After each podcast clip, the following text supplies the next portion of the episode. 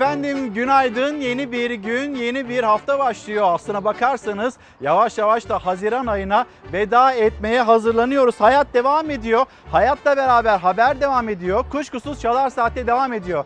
Ben İlker Karagöz. Takvim yaprakları 29 Haziran 2020'yi ve pazartesi gününü işaret etmekte. Çalar Saat başlıyor. Efendim Sağlık Bakanı e, Fahrettin Koca, Fahrettin Koca'nın yapmış olduğu açıklamalar var. Dün sosyal medya paylaşımı ve o sosyal medya paylaşımı tedbirli değiliz diye bitti. Ve bu paylaşımdan sonra biz de aslında size sormak istiyoruz. Fahrettin Koca'nın yani Sağlık Bakanı'nın tespitleri bu yönde. Peki siz nasıl değerlendiriyorsunuz? Şöyle bir etrafınıza baktığınızda, çarşıya, pazara, e, caddelere baktığınızda sosyal mesafeye dikkat ediliyor mu? Maske kurallarına dikkat ediliyor mu? Hijyen kurallarına dikkat ediliyor mu? Tedbirli miyiz? Bugünkü başlığımız bu. Aynı zamanda bu soruyu şu nedenle de sorduk. Aslında tekrar tekrar kendisini hatırlatan ve Türkiye'nin gündeminden bir türlü çıkmayan bir başlıktan söz ediyoruz. Nedir o?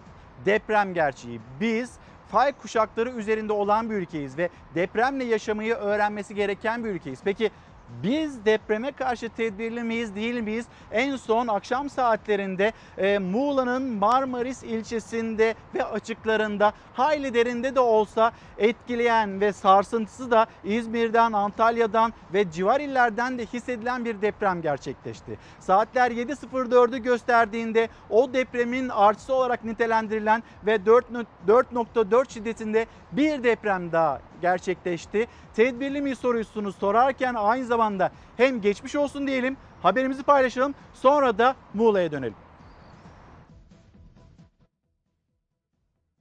Biz balkonda yemek yiyorduk. Çok şiddetli sallandık. Kimi kafede otururken, kimi evinde, kimi markette yakalandı depreme. Sarsıntıyı hissedenler kendini dışarı attı. 5,2'lik deprem yurdun batısını salladı. Evet şu arkadaşlar şu an bir deprem oluyor. Saat 20.43'te meydana geldi deprem. Merkez üssü Muğla'nın Marmaris ilçesiydi.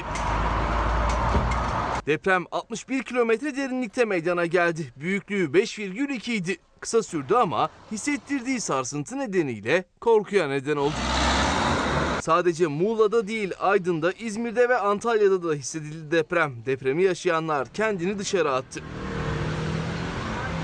Merdiven aşağı zor indik de hala sallanıyorum. Komşular indiler. Çok feci şekilde sallantımız var. Deprem anına ait güvenlik kamerası görüntüleri ortaya çıktı. Bazı vatandaşlar Başakşehir Galatasaray maçını beklerken yakalandı depreme. Bazıları ise kafelerde, restoranlarda sohbetin en koyu anında. Bazıları ise yemek sırasında. Bir vatandaşsa güvenli bir yere geçmek yerine deprem anını kaydetti. O anları anlatmaya çalıştı. Evet şu arkadaşlar şu an bir deprem oluyor. Gördüğünüz gibi. Allah yardım etsin. Evet akşam ezanı okunuyor. Deprem oluyor. 5,2 büyüklüğündeki deprem sonrası yüreklere su serpen haberi Muğla Valiliği ve Muğla Büyükşehir Belediyesi verdi.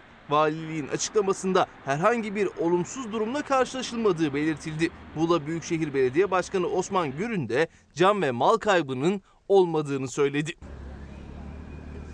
Marmaris dün akşam saatlerinde yaşanan depremin korkusunu atlatamamışken saat 07.06'da 4,4 büyüklüğünde yeni bir depremle sallandı.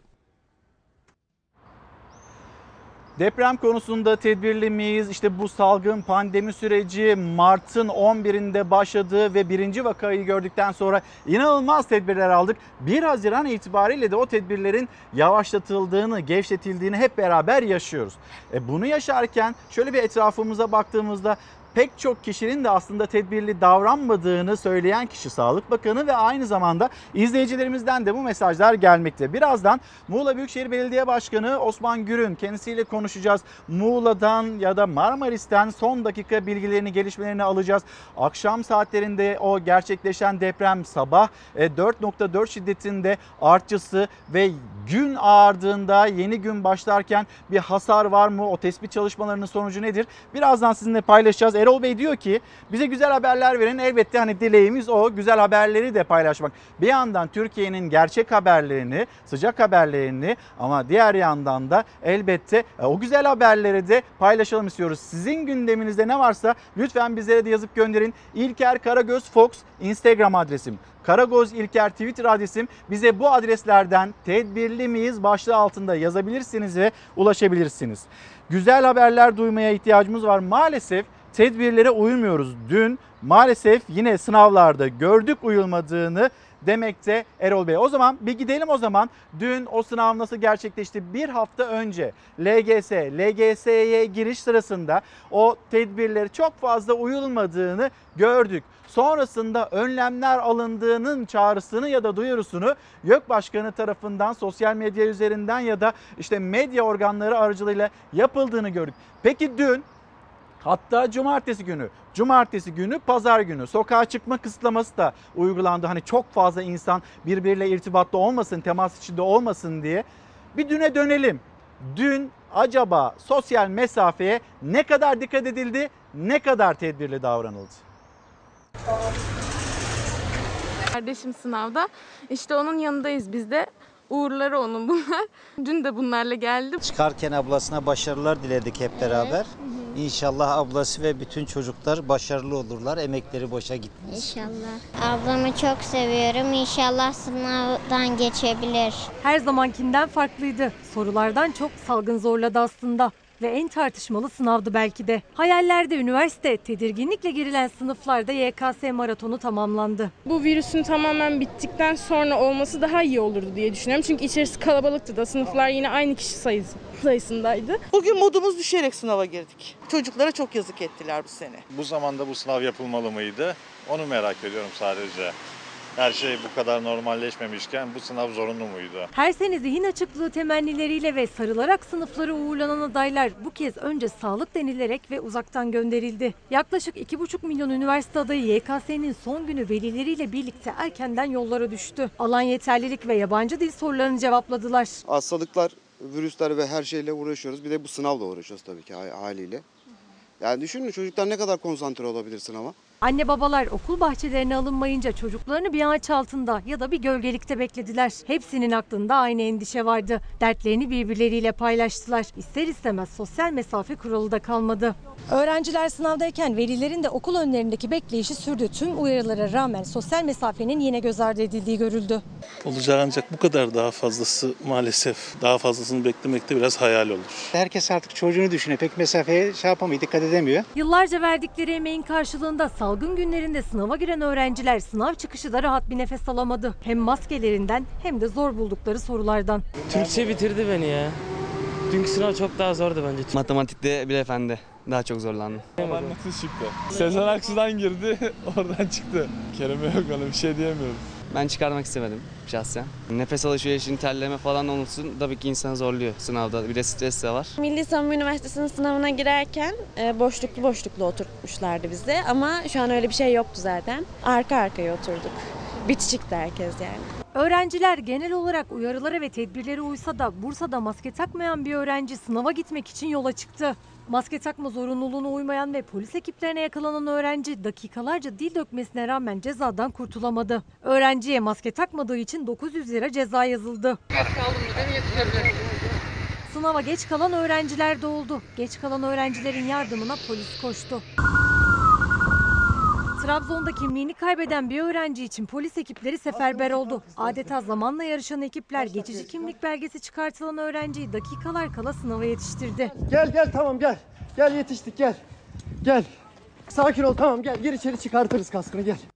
Derken ceza kesilen öğrenciler onlarla ilgili haberi az önce izlediniz. Bir Korkusuz gazetesini göstereyim ben sizlere. Ve Korkusuz gazetesi etkili bir soru soruyor aslında. Sınava giderken hani bir çocuk, bir çocuğun geleceğiyle ilgili çok önemli, çok etkili bir e, durumdan bahsediyoruz. Bir sınavdan bahsediyoruz. Belki o sınav her şey değil ama şu anda onun dünyasında çok kıymetli bir yer e, teşkil etmekte. Ve bu çocuk sınava giderken yüzünde maske yok diye polisler tarafından durduruldu ve kendisine ceza kesildi. Korkusuz gazetesi de o soruyu soruyor. Sınava giderken ceza kesilir mi? Polis genç kıza acımadan 900 lira ceza kesti. YKS heyecanı ile evden maskesiz çıkan öğrenciye kesilen ceza yürek burktu. Bu durum sınav öncesi de moral bozdu denilmekte. Bursa İznik'te dün iç acıtan bir olay yaşandı. Polis YKS sınavına, YKS'ye demek lazım aslında. YKS'ye gitmek için evden çıkan öğrenciye maske takmadığı için 900 lira ceza kesti. Genç kız hemen maskeyi takmaya çalışsa da polisi yumuşatamadı. Polis de aman Allah'ım yakalamış bulmuş ya 900 liralık bir ceza kesmiş. Evet maske takmak çok önemli. Hemen gelelim aslında Savaş yönetmenimiz Savaş'tan da bir rica edeyim. Çağhan Kızıl bir bilim insanı ve Çağhan Kızıl'ın dikkat çektiği e, sosyal medya paylaşımı onu bir ekranlarınıza taşıyayım. Doğru maske takmak çok önemli. Başlangıçta öyle hasta olmayanlar maske takmasın denilirken şimdi o maske takmanın ne kadar önemli olduğuna Dünya Sağlık Örgütü de bilim insanları da vurgu yapmakta. Diyor ki Çağhan Kızıl Amerika Birleşik Devletleri'nin maske takmanın zorunda olmadığı 16 eyaletinde son 2 haftada vakalar %84 artarken zorunlu olduğu 11 eyaletinde %25 azalmış. Maske ve mesafeye önem verin lütfen. Şimdi maske takmanın ne kadar önemli olduğunu burada hatırlatıyor zaten bir bilim insanı. Bir paylaşımı daha var. Onu da okuyayım öyle devam edelim isterseniz. Normalleşme günü 1 Haziran'dan bugüne vakalar %19.7, ölümler %11.7, günlük verilen yoğun bakım hasta sayısı %53 arttı. Önümüzdeki günlerde bu tabloya sınavların etkisi de eklenebilir. Salgını yönetme gibi bir niyetin olmadığı bu durumda herkesin kendisine dikkat etmesi gerektiği yönünde bir değerlendirme yapıyor. Çağhan Kızıl'ın analizi bu şekilde. Rakamlara bakıyor, ortaya çıkan tabloya bakıyor. Herkes kendi tedbirini alsın diyor. Şimdi gelelim hani o öğrenciye, öğrencimize kesilen ceza ile ilgili olarak baktığınızda Türkiye'nin dört bir yanında buralarına böyle dirseklerine, buralarına yani gömleklerine bir yerlere maskeleri takan insanlar vardı. Polisin o noktalarda uyarırken bir öğrenci sınava giderken ona ceza kesmesi nasıl değerlendirmek gerekiyor? Lütfen bunun yanıtını hep birlikte bulmaya çalışalım. Doğru maske ve bir kural var. Herkes bu kurala uymak zorunda. Ama bu kural da her yerde aynı titizlik ve ciddiyetle yapılıyor mu? Ve bir sınava giderken böyle bir ceza kesilir mi? Uyarıyla hatırlatılsa çocuğum nereye gidiyorsun? Bakın hani önemli bir salgın var anlıyorum. Bir sınava gidiyorsunuz önemli. Belki dalgın olabilirsiniz. Ama hani bunlar söylense daha iyi değil miydi? Bir ceza kesilmesi gerekir miydi, gerekmez miydi? Çokça konuşulan konulardan, başlıklardan bir tanesi bu oldu. Eğer hazırsa Muğla Büyükşehir Belediye Başkanı Osman Gürün kendisiyle hemen bir e, kendisiyle görüşmeyi de e, yakalamış olalım, sağlamış olalım. Sayın Başkan duyabiliyor musunuz efendim beni? Duyuyorum. İyi yayınlar diliyorum. Çok sağ olun. Efendim öncelikle çok geçmiş olsun. Dün akşam saatlerinde 5.2 şiddetinde deprem. Saatler 7.04'ü gösterirken 4.4 şiddetinde yeni bir deprem, artçı bir deprem. Geceyi nasıl geçirdiniz? Sizden dinleyelim. Şimdi gece olarak tabii tedirgin geçirildi. Ee, sabaha karşı oldu. Sizin de bahsettiğiniz gibi. Ee, burası de, deprem bölgesi. Türkiye ve e, Akdeniz'de önemli hareket var. Ve maalesef e, yaşadığımız depremler var. E, insanlar tedirgin. Fakat e, hocalarımızın da ifade ettiği gibi Muğla'da 6 şiddetinin üstünde yani 7'yi aşan herhangi bir deprem beklentisi yok. Özellikle Naci Görür hocamızın tespitleri, incelemeleri bize bunu gösteriyor. Ee, başka bir avantajımız Muğla'da sizin de bildiğiniz gibi genellikle e, yapılar iki katlı. Dolayısıyla zemin e, eğer sağlamsa ki çoğu yerde öyle bazı yerlerde sıkıntımız var. E, o zaman depremin etkileme imkanı azalıyor. E, 5.5 veya 4 e, 4.2 e, sallıyor ama hasar yapma e, imkanı pek görünmüyor. E, hem dün hem bugün AFAD yetkililerinden aldığımız bilgi ayrıca AKOM, belediyemizin AKOM, Acil Koordinasyon, e, Afet Koordinasyon Merkezi'nin e, muhtarlarımızla birebir yaparak yaptığı incelemede herhangi bir olumsuz durumun mal ve can kaybının olmadığı tespit edilmiş durumda. E, dolayısıyla Az önce bir e, bunu Sayın Başkan bize güzel haberler verin diyordu. Aslında şu anda siz de bu depremin ardından güzel haberleri paylaşıyorsunuz bizimle ve bir yandan da tedbirliyiz diyorsunuz yani. E, gerçekten yapı stoğumuza baktığımızda başka yerlerde olan stoklara göre oldukça emniyetli. Tabii burada ne korkuyu fazlaca e, tetiklemek ne de çok fazla e, lakayt olmak lazım. E, o işin dozunu iyi koymak gerekiyor. E, deprem olabilir mi? Daha yüksek deprem olabilir mi? Bunu bilim adamları da tam olarak ortaya koyamıyorlar ama yapılan tespitler, mevcut incelemeler, deprem e, faylarının yerleri ve durumları göz önüne alındığında e, büyük bir depremin olamayacağı söyleniyor. Ama Afrika'nın kuzeye doğru hareket etmesi e, bütün bu bölgede bir sıkışmaya, e, deprem e, alanlarında yeni olaylara sebep oluyor. Umarım bundan sonra e, olabilir, küçük depremler olabilir ama büyükçe bir deprem ve e, üzücü olaylar söz konusu olmaz.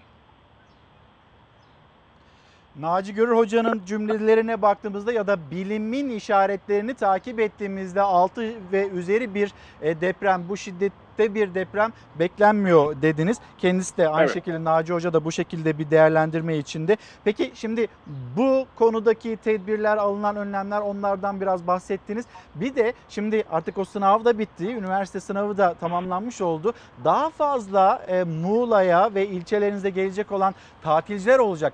Biz koronavirüs konusunda tedbirli miyiz? Bir de yani yayını tamamlamadan hazır da sizinle burada e, yayını gerçekleştiriyorken bu konudaki tedbirlerle ilgili hani neler söylersiniz bize?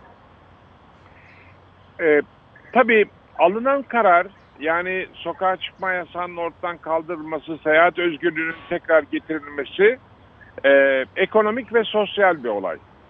Sadece tıbbi yönden baktığımız zaman e, daha erken olduğu gibi bir duygu ortaya çıkıyor ve e, bunu da bilim adamlarımız söylüyor. Peki eğer müsaade ettiysek buna göre nasıl hareket etmemiz lazım? Ben bir hekimim bildiğiniz e, gibi. Doktor olarak söylüyorum. E, ya çıktığı ilde veya Muğla'ya girerken muhakkak surette testin yapılması lazım. Bunun ne kadar güç olduğunun ve e, farkındayım ama eğer gerçekten gelenler içerisinde taşıyıcı olan, hasta olan e, vatandaşlarımız varsa bunların erken tespitiyle toplumla olan temasını kesmemiz gerekiyor. Bunu yapmakta zorlanıyoruz. Çünkü kolay değil. E, 600 bin, 700 bin kişi şu anda Muğla'ya gelmiş durumda. İmtihanlardan sonra e, bu geliş yeniden artacak. Bu artıştan dolayı da tekrar biz bir hafta 10 günlük bir e, endişeli bekleyişin içine giriyoruz.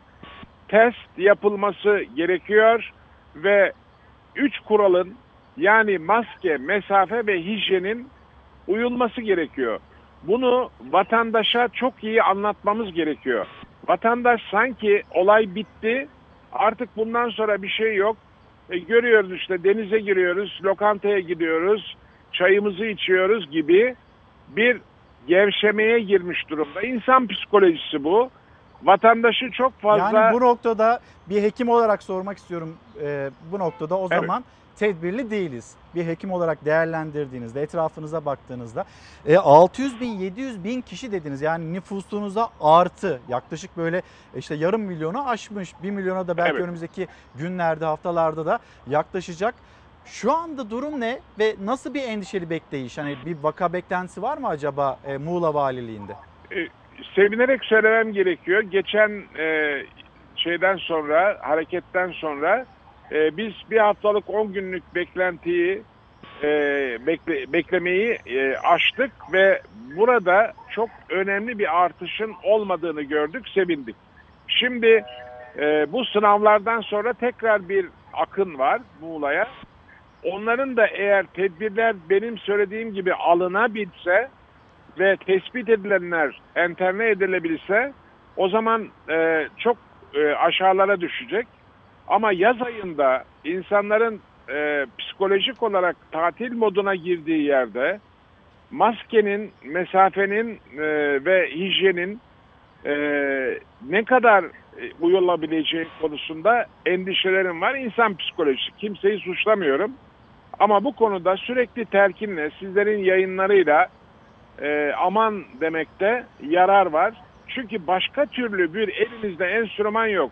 Testi iyi yapacağız. Antikor testlerini yapacağız. Mesafeyi koruyacağız. Maskeyi takacağız ve hijyene uyacağız. E, yeni bir aşı olayı e, kısa sürede beklememiz mümkün değil.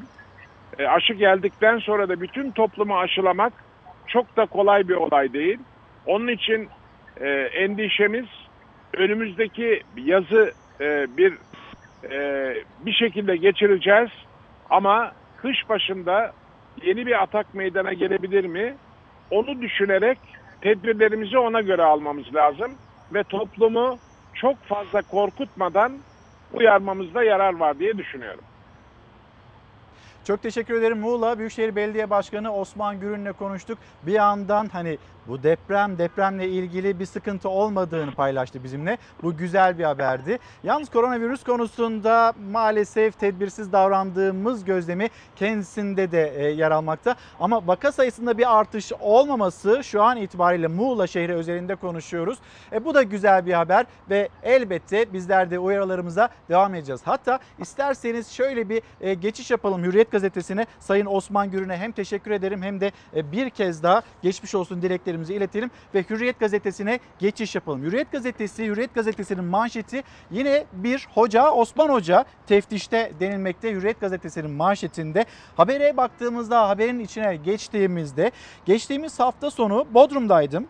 Otelleri, plajları, restoranları gezdim. Sizin adınıza pandemi tedbirlerini denetledim demekte Osman Müftüoğlu.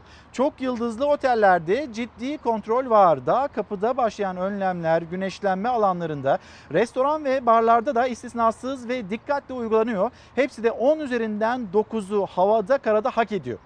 Tatil siteleri de gerekli önlemleri almış. Onlar da 10 üzerinden 8 puan alıyorlar. Yani vatandaşlar e, böyle yıldızlı, çok yıldızlı otellerde dikkat edildiği söylenmekte Osman Hoca tarafından. Beachler ve e, halka açık plajların pandemi tedbirleri bakımından biraz daha sıkı denetlenmesi lazım. Özellikle akşam saatlerinde müziğin de etkisiyle sosyal mesafe unutuluyor. Bu nedenle 10 üzerinden en fazla 7 veriyorum. Bodrum çarşısında esnaf çok dikkatli ve hazırlıklı. Çarşı pazar notumda 10 üzerinden 8 demekte. Güzel bir tabloyu çiziyor aslında Osman Müftüoğlu ama Dönüp baktığımızda vaka sayıları, vaka sayılarındaki artışları gördüğümüzde işlerin pek de yolunda gitmediğini görüyoruz. Bugün Profesör Doktor Alpay Azap Hoca birazdan yanımızda olacak. Kendisine sormak istiyoruz. Tedbirli miyiz, değil miyiz? Nerede hata yapıyoruz? İşte Sağlık Bakanı'nın açıklaması yaz rehavete neden olmamalı. Vaka sayılarını azaltmada yeterince hızlı, mücadelede tedbirli değiliz diyor. Peki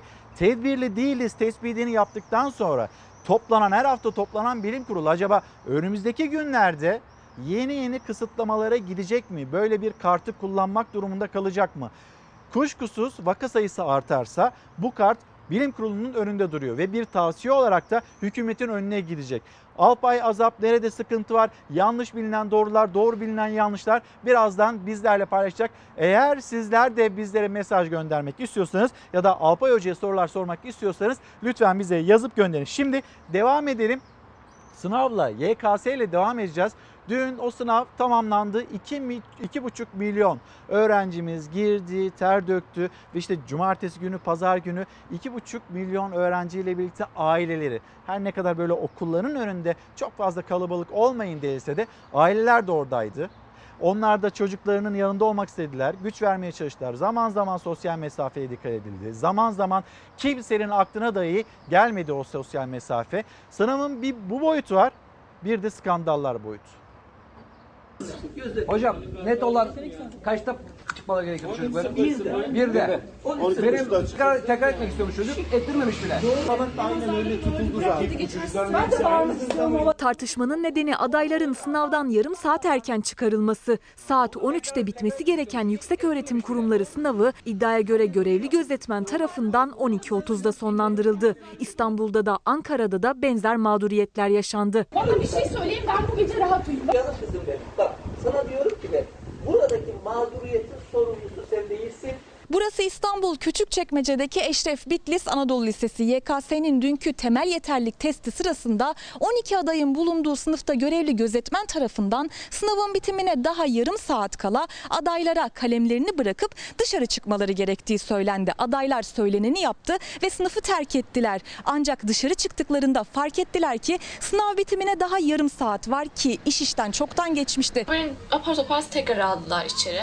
Oturdum ve ben hani oradan şokuyla zaten hiçbir şey yapamadım ikinci girdiğim zaman. Durumu erken fark eden bazı adaylar tekrar sınava alındı. Ancak bir işe yaramadı. Diğerleri ise çoktan gitmişti. Arkadaşlarım ben bunlardan gerçekten çok etkilendik ve çok üzüldük. Ee, ağlayan arkadaşlarım vardı. Pandemiyle birlikte adaylara 30 dakika daha ek süre verildi. Yani bu yıl sınavın bitiş saati 12.30'dan 13'e çekildi. Bir de bu yıl yeterli öğretmen bulunmadığı için öğretmen olmayan kişiler de sınavda gözetmen olarak görevlendirildi. Yaşanan karışıklığın nedeni bunlar olabilir ama neden ne olursa olsun bir gözetmenin hatası yüzünden olan adayları oldu. Verdikleri bir yıllık emek tehlikeye girdi. Öğretmenler dışındaki kişilerin görevli olarak bulundurulması, sınavların sağlıklı ve güvenilir geçmesi noktasında çok ciddi bir sorundur. Milyonlarca öğrencinin geleceğini belirleyecek koronavirüs gölgesindeki YKS'de başka soru işaretleri de vardı. Eğitim Sen'e göre İstanbul, İzmir, Ankara ve Adana başta olmak üzere birçok yerde koronavirüs tanısı konmuş ya da karantinada olan öğrenciler diğer adaylarla aynı binalarda sınava girdi. Çorum'da kronik rahatsızlığı olan ve Covid tanısı konulan öğrencilerin aynı binada sınava tabi tutulması bizim için kabul edilemez bir durumdur. Gözetmen olarak görev alan öğretmenlerse gerekli tedbirlerin alınmamasından şikayetçi. Sınavlarda görev alan arkadaşlarımıza öncesinde Covid-19 tanısı konulan öğrenciler ve karantinada olan öğrencilerin olduğu binalarda görevli oldukları bilgisi ulaştırılmamıştır. Gerekli koruyucu malzeme sağlanmamış, sağlık görevlisi bulundurulmamış. Muş'un Varto ilçesine bağlı Değerli köyünde koronavirüs temaslısı olan Revin Turan'ı köylüler bize de hastalık bulaşırsa korkusuyla aracını almak istemedi. Turan'ı sınava yetiştirmek için ilçe Milli Eğitim Müdürü devreye girdi. 5 saatlik yolculuğun ardından Revin Turan sınava yetişti. Değerli köy muhtarı bizi aradı. Aile karantina altında olduğu için e, kendi araçlarıyla da gelememişler. Sabah saat 4'te e, yola çıktık. Saat 9 gibi e, çocuğumuzu sınava getirdik, yetiştirdik. Bunlar dursun. Sana başarılar. Necati Bey günaydın. Dün gördük ve evvelinde alışveriş merkezlerinin açılması, toplu taşıma ve halkın gideceği yerlerde serbestlikler, herkes inanılmaz serbest, özgür bir şekilde hayatına devam etti. Bunu hatırlatıyor. Ama ne denilmişti Sağlık Bakanı Fahrettin Koca tarafından? Biz 11 Mart'ın öncesine aşı bulunmadan ya da bu salgına karşı o en etkili ilaç bulunmadan dönemeyeceğiz. Ama sanki her şey bitmiş gibi bir rehavete kapılma sürecini hep birlikte yaşıyoruz. Bence bu virüsü yayanlarla dünya geneli 50 milyon insanı işte belki de hayatına mal olabilecek demektir. Necati Bal'ın değerlendirmesi bu şekilde. Hala bizler suçlanıyoruz diyor. Ee, bir izleyicimizde AVM'ler açıldı ya da diğer yerler açıldı. Buralara hiç kimse bakmayacak mı denilmekte. Sağlık Bakanı sadece uyarıyor demekte. Bir Sağlık Bakanı'nın, e, Savaş Sağlık Bakanı'nın bir cümlelerine bakalım mı? Yeni tanı konulan kişi sayısında Evvelsi güne göre öyle söyleyelim çünkü dün akşam saatlerinde yapmıştı bu açıklamayı. Evvelsi güne göre kıyasla 16, bir önceki güne kıyasla 40 azalma var. Bugün iyileşen toplam vaka sayımız dünkünden 571 kişi düşük denilmekte. Dün için söylüyor tekrar hatırlatayım. Vaka sayısını azaltmada yeterince hızlı. Mücadelede tam tedbirli değiliz bir kez daha sorayım.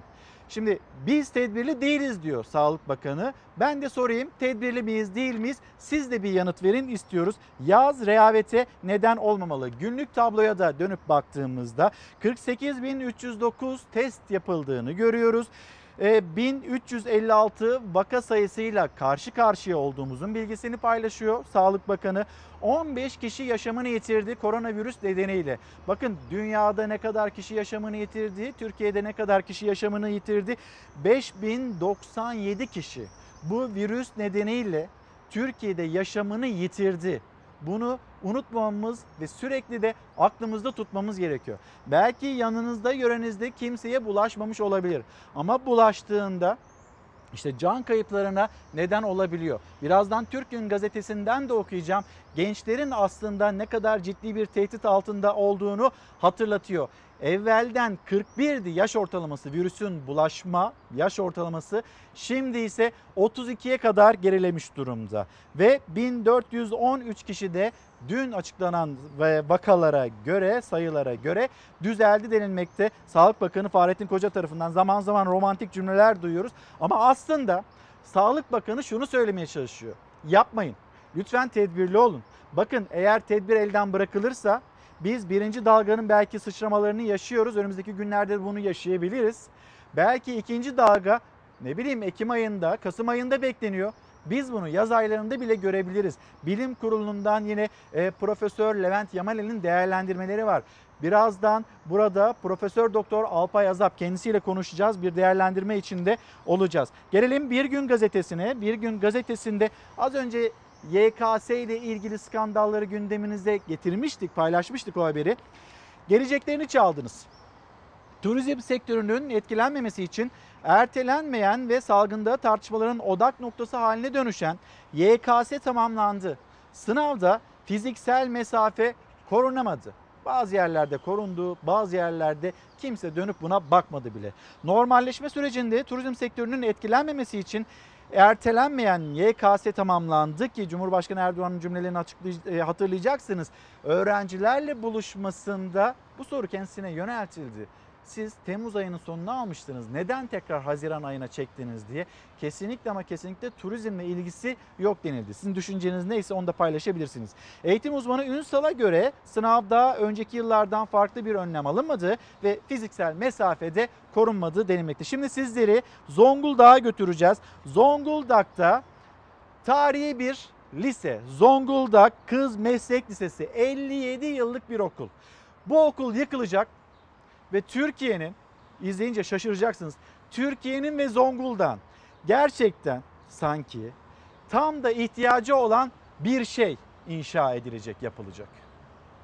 Şu anda Zonguldak'ta on binlerce e, kızımızı meslek sahibi yapan çok kıymetli bir okulun önündeyiz. Otopark yapılmak istendiği için yıkılmak isteniyor. 57 yıllık bir eğitim yuvası Zonguldak'ta Kız Meslek Lisesi olarak bilinen Yayla Mesleki ve Teknik Anadolu Lisesi yıkılıp yerine hastane otoparkı yapılmak isteniyor. CHP Zonguldak Milletvekili Deniz Yavuz Yılmaz ve Mimarlar Odası okulun yıkılıp yerine otopark yapılmasına karşı. Bu tam bir skandaldır. Tarihi okul Cumhuriyet'in ilk kadın mimarlarından Yaprak Hanım tarafından yay şeklinde tasarlanmış. 22 sınıfı 19 iş atölyesi var ve halen okuyan 600'den fazla öğrencisi. Zonguldak ilinde yaşayan kadınların mesleki ve teknik eğitimlerinin sağlanmasına vurgu yapılarak mimari form olarak tamamen farklı olduğuna dikkat çekiliyor. CHP'li Yavuz Yılmaz'ın iddiasına göre ise AK Partili Zonguldak Belediyesi için ne okulun tarihi özelliğinin ne de orada okuyan öğrencilerin ne yapacağının bir önemi yok.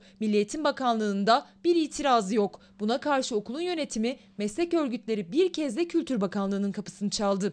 29-11-2019 tarihinde Karabük Kültür Varlıklarını Koruma Kurulu tarafından oy birliğiyle Kız Meslek Lisesi kültür varlığı olarak tescil edildi. Okul kültür mirası olarak oy çokluğuyla tescillendi. Kız Meslek Lisesi yıkılamaz dendi ama 6 ay sonra ne olduysa kurul yeniden toplandı. Bu kez yine oy çokluğuyla tam tersi karar alındı. Kurul üyelerinin imzası görülüyor ancak siyasi baskılar nedeniyle kurul üyeleri bakanlığa çağrıldı. 12 Haziran 2020 tarihinde de tescili iptal ettiler.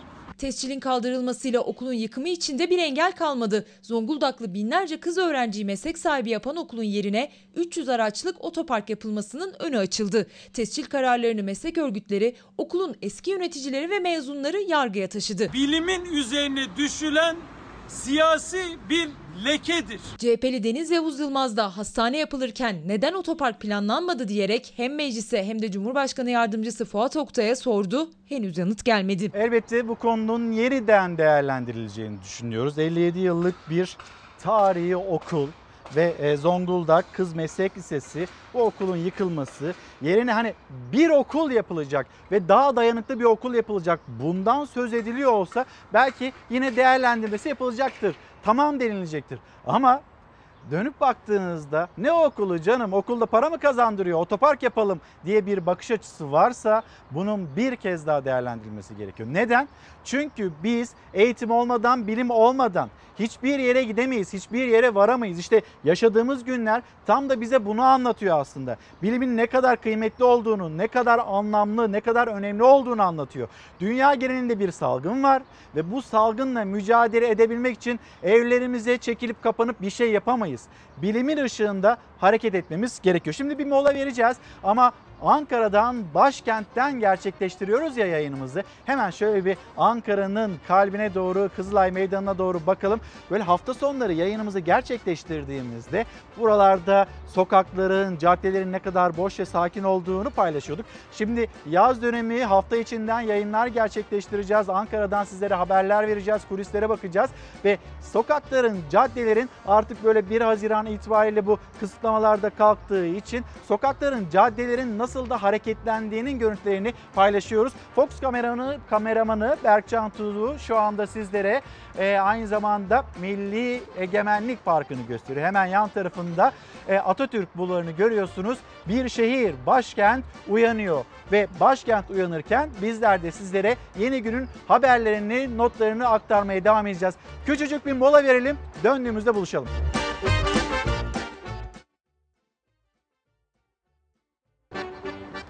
Efendim saatlerimiz 8.52'yi gösteriyor. Çalar saat devam ediyor. Şükran Hanım yazmış. Ne mesafe ne tedbir e, ya da ne de bilinçli maske kullanımı kesinlikle bunların hiçbiri yok. Her yer tıktım tıktım özellikle sahil kenarları.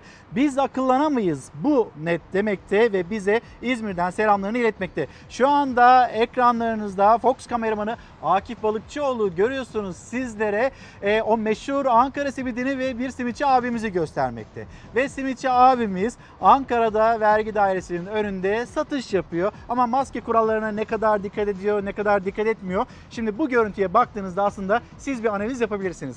Bulvardan geçen insanlar, insanlar maske kullanıyor mu, kullanmıyorlar mı? Aslında baktığımızda pek çok kişinin özellikle de kadınların bu maske kuralına dikkat ettiğini ve titizlikle de uyduğunu söylememiz gerekmekte. Şimdi Hemen sizlere Türk Gün gazetesini getirmek istiyorum ekranlarınıza. Aman gençler dikkat demekte ve bu cümleyi kuran da aslında bir yandan Sağlık Bakanı Fahrettin Koca. Vaka sayısı dünyada 10 milyon aşarken salgında yaş ortalaması giderek düşüyor. Sağlık Bakanı Fahrettin Koca da yeni vakaların büyük çoğunluğunun gençlerden oluştuğunu hatırlattı. Şimdi gençler yaz ya da yaş itibariyle çok ilgilenmiyorlar diye düşünülebilir. Bu tartışmanın bir tarafı olabilir ancak. Ama diğer tarafı LGS geçen hafta yaptık. YKS bu hafta yaptık.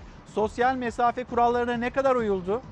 1,5 metre 3 adım kuralı Cumhurbaşkanı Erdoğan'ın cümleleri 3 adım kuralına uygun olarak yapıldı mı acaba o sıra düzenlemesi? Sınava bu şekilde girildi mi girilmedi mi? Şimdi gençler gençlere aman dikkat denirken e, büyükler tedbiri alması gereken büyükler sizler ne yaptınız? Siz büyükler sizlerin ne yaptığını da kuşkusuz sormamız ve hatırlatmamız gerekiyor. Şimdi gençler demişken bir de gençlerin siyasete ilgisi belki bunu da konuşmamız gerekiyor. Bir Korkusuz gazetesini getirelim ekranlarınıza.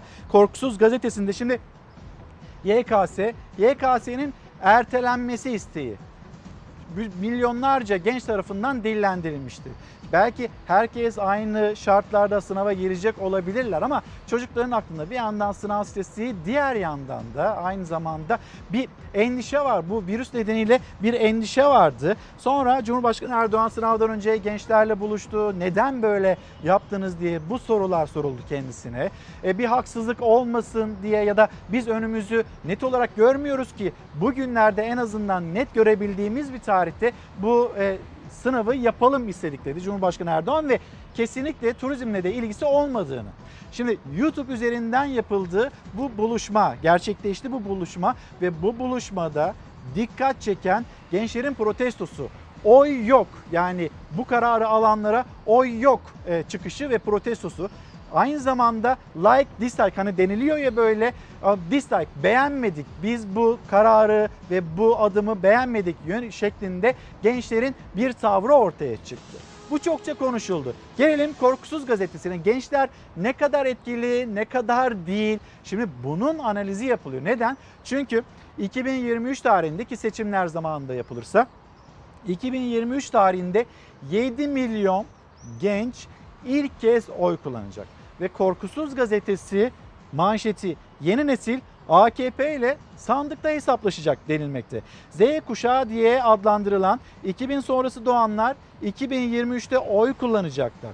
Teknoloji sayesinde dünya parmaklarının ucunda özgüvenli ve bilgililer. Otoriteye baş kaldırıyorlar. Huzurlarınızda Z kuşağı ve yeni nesil Erdoğan'a verdiği sandıkta görüşürüz mesajıyla 2023 seçimlerini işaret etti. Yani 2023 seçimleri gençler nedeniyle bugünün siyasetçileri ya da ülkeyi yönetenleri açısından bir takım zorluklar yaratabilir denilmekte. Korkusuz gazetesinin analizi en azından bu şekilde.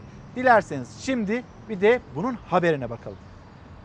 Sınav tarihimizin önce ileriye sonra tekrar geriye atılmasının sebebi neydi? Yeni tarih belirsizliğe karşı bir tedbir olarak tespit edilmiştir. Erdoğan gençlerin geleceğiyle oynadı. Sınavı bir ileri aldı, bir geri aldı. Çocuklar da onun sinirleriyle oynadılar. Son gün kendini affettirmek için yapmış olduğu bir yayında dünya kadar dislike geldi. Erdoğan konuştu, gençler böyle yaptı. Z nesli Sayın Erdoğan'a oy moy yok size diye cevap verdi. Bunun nedeni Sayın Erdoğan'ın yandaş medyadan değil, sosyal medyadan izleyerek karar vermesiydi. Cumhurbaşkanının üniversite sınavından bir gün önce YKS'ye girecek gençlerle video konferansı. Yayın esnasında gençlerin oy yok mesajları.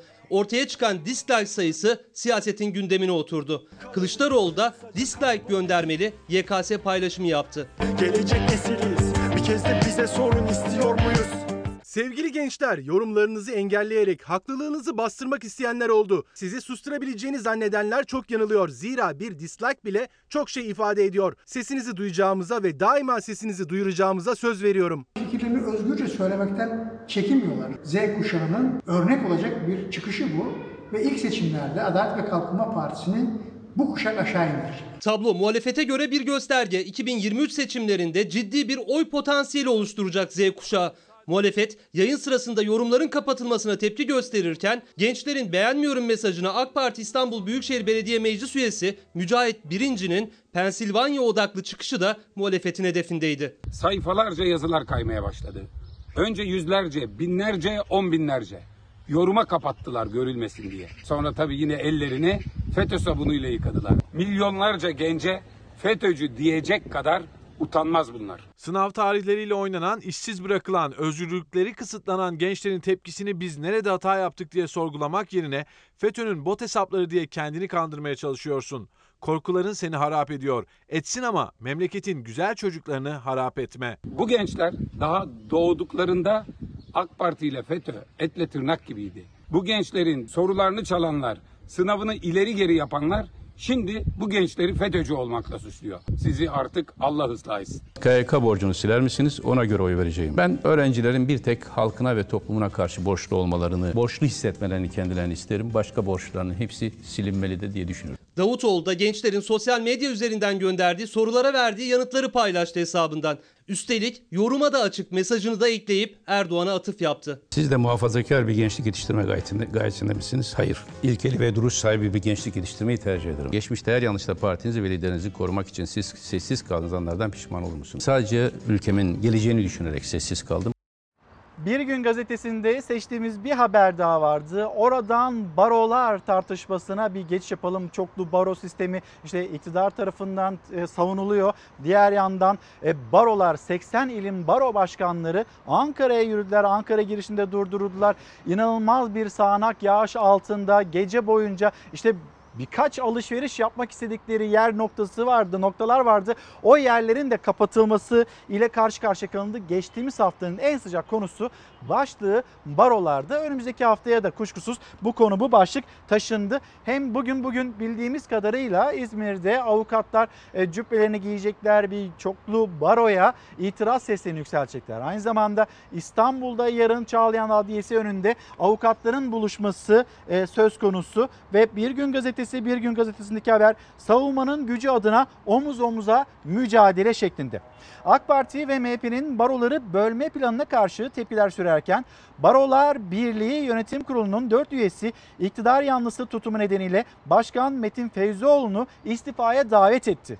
Baro başkanları ise Ankara'ya yaptıkları savunma yürüyüşünün ardından mücadeleye devam kararı aldı. Avukatlar başta İstanbul ve İzmir olmak üzere birçok kentte bir araya gelecek. Etkinlikler düzenleyecek. İzmir Barosu Başkanı Özkan Yücel bugün baroların mücadelesi yargının bağımsız kalan son ayağına sahip çıkma mücadelesidir dedi. Bir yandan da tabii ki Barolar Birliği Başkanı Metin Feyzoğlu duruşu bu pozisyonu e, kuşkusuz çok konuşuluyor, çok tartışılıyor. Aslında geçtiğimiz aylardan itibaren e, hani tavrıyla çok eleştiriliyor.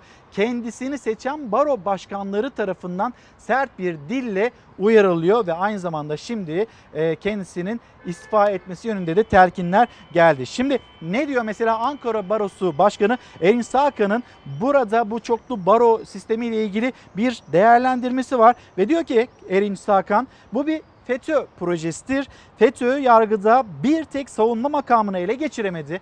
Yargıda her yere ele geçirdi FETÖ. Bir tek savunma makamını ele geçirememişti. Şimdi çoklu baro sistemine geçilirse bir avukatların temsili noktasında zafiyetler ortaya çıkabilir. Zaten İstanbul, Ankara, İzmir'den söz ediliyor. Diğer illerden söz edilmiyor.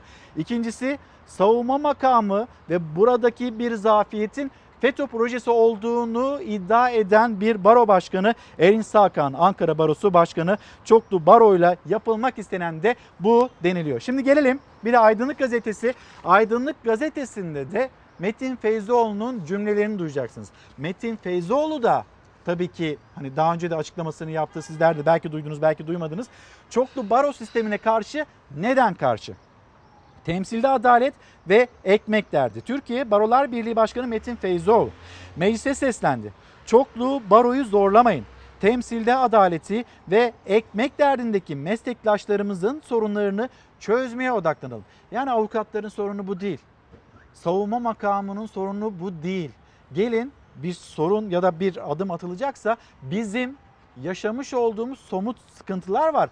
Onlarla ilgili adım atın. Çoklu Baro'ya biz de karşıyız, ben de karşıyım demekte. İktidara yakın duruşuyla da çokça eleştirilen bir isim Metin Feyzoğlu. Ve gelelim tartışmasına. Yaptıkları savunma yürüyüşü ses getirdi. Şimdi de savunma mitingi yapıyorlar.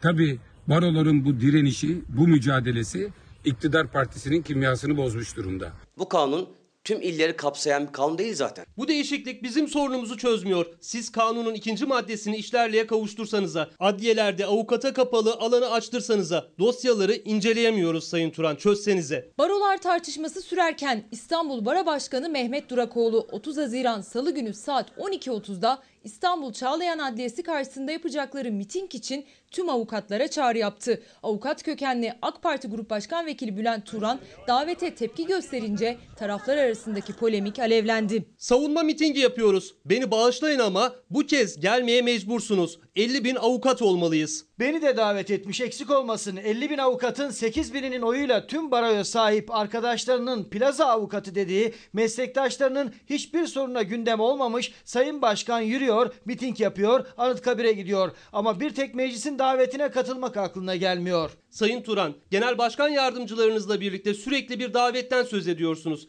Beni partinize mensup olup da davet eden olmadı. Varsa lütfen kim olduğunu söyleyin yüzleşelim. Bülent Turan'ın yapmış olduğu eleştirilerin meselenin özüyle ilgisi yok.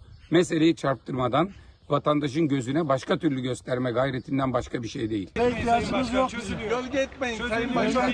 Size rağmen baroları böldürmeyeceğiz. Durakoğlu ile Turan arasında miting davetiyle başlayan sözlü ellosu avukatları sokaklara döken, polisle karşı karşıya getiren düzenleme ve en çok tartışılan başlığı çoklu baro üzerinden sertleşti. Konu savunma değil, baroların idari yapısı, mesleğin saygınlığına yakışır başkanların eşit temsil edildiği bir barolar birliği hedefleniyor. 60 yıllık kanunla tüm barolara hükmederim devri bitiyor diye karşı çıkmanızı aslında anlıyoruz. Siyaset uğruna hukuku eğip bükmeyelim. Size yakışan iradenizi hukuksal çerçevede biçimlendirmenizdir. Hepsinin bir tek amacı var. Büyük barolardan iktidar rahatsız, büyük barolardan barolar birliğinin başkanı rahatsız. Alternatif barolar yaparak baroların gücünü, etkinliğini kırmak. Meclise gelirse bu teklifin tamamen karşısındayız. CHP'li Özel'de baroların yanındayız mesajı verdik. Gözler salı günü Çağlayan Adliyesi'ne verilen miting randevusuna çevrilirken Türkiye Barolar Birliği'nden 4 yönetici Feyzoğlu'nu istifaya davet etti. Kendini seçenlerin temsilinden vazgeçmiş Türkiye Barolar Birliği Başkanı'nın yapması gereken en doğru davranış istifa etmektir.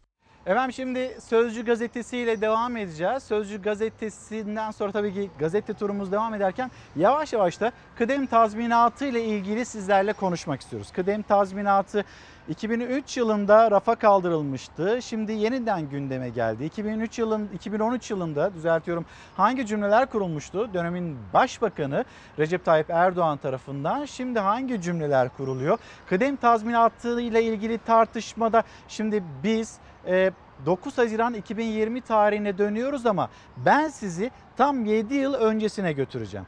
Bu tartışma senelerdir nasıl devam ediyor? Hangi cümleler kuruluyor? 2013 yılında kurulan cümle 2020 yılında değişiyor mu, değişmiyor mu? Ve kıdem tazminatı ile ilgili bir adım geri geri adım söz konusuysa bu geri adım acaba kimin isteği ya da telkiniyle dillendiriliyor. Çalışma hayatının kulislerinden çarpıcı bilgiler ya da analizler var. Az sonra sizinle paylaşacağım. Sözcü gazetesi, Sözcü gazetesinin hemen sür manşeti kadının adı yok. AK Parti'den önce kadının adı yoktu diyorlar. Aslında tam tersi. Çevre Bakanı Kurum Kocaeli'de kentin sorunları ile ilgili toplantı düzenledi. Tüm yetkililer oradaydı. Bir tek İzmit'in CHP'li kadın başkanı davet edilmedi. Ve diyor ki Sayın Başkan %50 ile seçildim ben.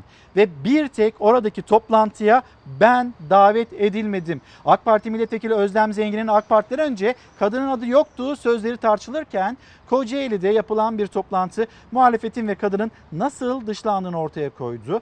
Bakan kurumun Kocaeli'de düzenlediği il koordinasyon toplantısına davet e, devlet yetkilileriyle AKP'li yöneticiler katıldı ancak İzmit Belediye Başkanı Fatma Kaplan Hürriyet çağrılmadı. İşte bu haber Sözcü gazetesinin sürmanşeti. Kadının adı var mı yok mu AK Parti'den önce ve sonra bunun tartışması.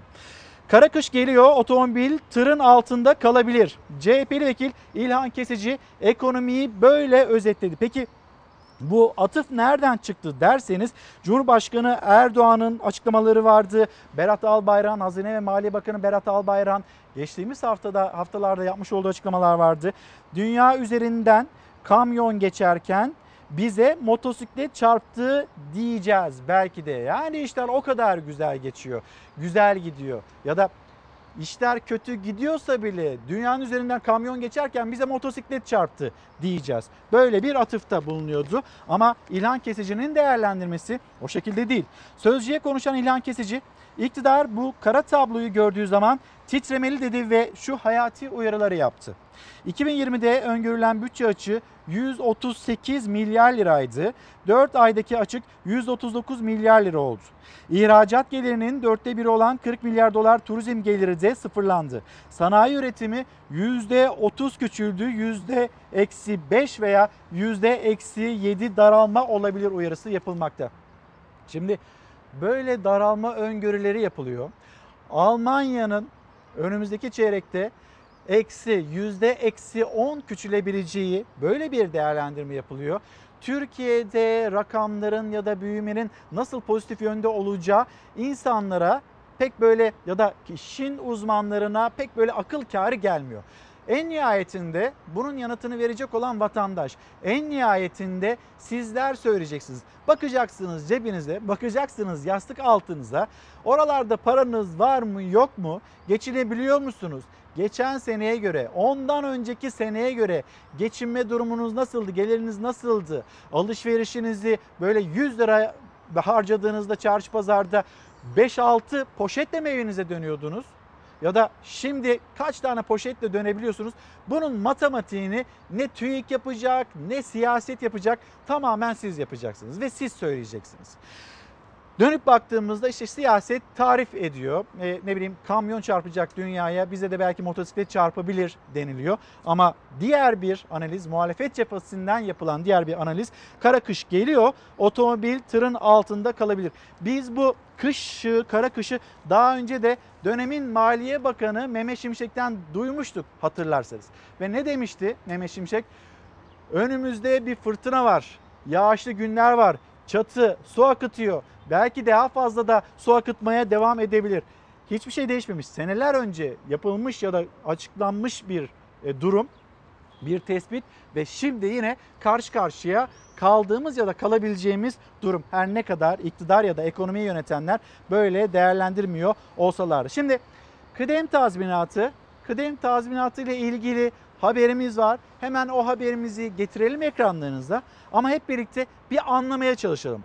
Kıdem tazminatı acaba işçinin elinden alınabilir mi, alınamaz mı? Sorulardan bir tanesi bu. Ve kıdem tazminatında Cumhurbaşkanı Erdoğan'ın son yaptığı açıklamalara baktığımızda bir böyle geri adım atılıyormuş gibi izlenim ya da bir sinyal var. Bu işçi için mi yapılıyor yoksa işverenler mi böyle bir telkinde bulundu da kıdem tazminatında yine ani fren yapıldı? Hep söylerim. İşveren sendikaları, işçi sendikaları gelin bir araya. Bu konuyu kendi aranızda halledin. Erdoğan bildiğin Erdoğan geri adım atmayı yediremeyip karşısındakilerin aklıyla alay eden de o. Milletin öfkesini kendi üzerinden bir taktikle sıvışarak işçi ve işveren sendikaların üzerine yönlendirmeye çalışıyor. Bunu kimse yutmaz. Cumhurbaşkanı Erdoğan kıdem fonu tartışmasında sendikalara kendi aranızda halledin dedi. Muhalefet tartışmayı gündeme Erdoğan getirdi. Düzenlemeyi bakanları yani hükümet hazırladı diye tepki gösterdi. Çalışanlara tamamlayıcı emeklilik sigortası sunacak bir çalışma başlatıyoruz. Sen bu meseleyi ortaya atmadan önce, bakanların tartışmaya atmadan önce, senin damat kıdem tazminatına el atmadan önce bu konuyu konuşan mı vardı? Kıdem tazminatı reformunu da hayata geçireceğiz. Kendi aranızda halledemeyip ondan sonra bizleri kötü durumda bırakmak mı istiyorsunuz? Yürürlük tarihi olarak 2022 e, hedefliyoruz. Kıdem tazminatının fona devredileceğini ilk olarak Hazine ve Maliye Bakanı Berat Albayrak duyurmuştu. Son olarak Çalışma Bakanı Zehra Zümrüt Selçuk üzerinde çalışılan formülleri anlattı. Yürürlüğe gireceği tarihi bile verdi. Bu süreçte sendikalar işçinin hak kaybı olacağından hep karşı çıktı. Yandaş sendikalar bile buna göz yumamadılar. O nedenle şimdi Sayın Erdoğan geri adım atıyor. Biz buna as- asla evet demeyiz. Kıdem tazminatı yoksa sendikalara gerek yok. Kabine halletsin diyorsanız ha burada art niyet vardır. Disk olarak dün söyledik, bugün de söylüyoruz. Kıdem tazminatı kırmızı çizgimizdir. Bir hafta önce disk hariç işçi ve işveren sendikalarıyla Erdoğan bir araya gelmiş. İşçi sendikaları kıdem tazminatını fona devreden tamamlayıcı emeklilik sistemini istemediklerini Cumhurbaşkanına yüz yüzeyken de söylemişti. Hiçbir yeşil ışık yokken Erdoğan'dan tansiyonu düşürecek açıklama geldi. Sözleri ise yine tartışma yarattı. Amacımız işçilerimizin kıdem tazminatı haklarını birilerinin insafına bırakmadan kalıcı ve garantili bir sisteme bağlamaktır. 18 yıldır aklınız neredeydi?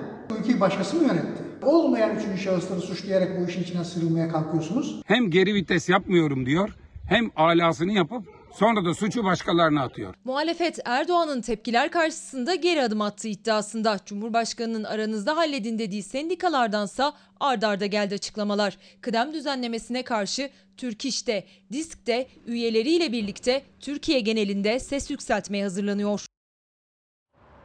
Efendim şimdi bir fotoğraf hemen o fotoğrafı ekranlarınızda taşıyalım. Çalışma hayatının kulislerinde en çok bu fotoğraf ve bu fotoğrafın anlattıkları konuşuluyor. Peki nedir o fotoğraf? İşte görüyorsunuz Cumhurbaşkanı Erdoğan ortada. Hemen yan tarafında Çalışma Bakanı, hemen onun yan tarafında e, Türk İş Başkanı Ergün Atalay.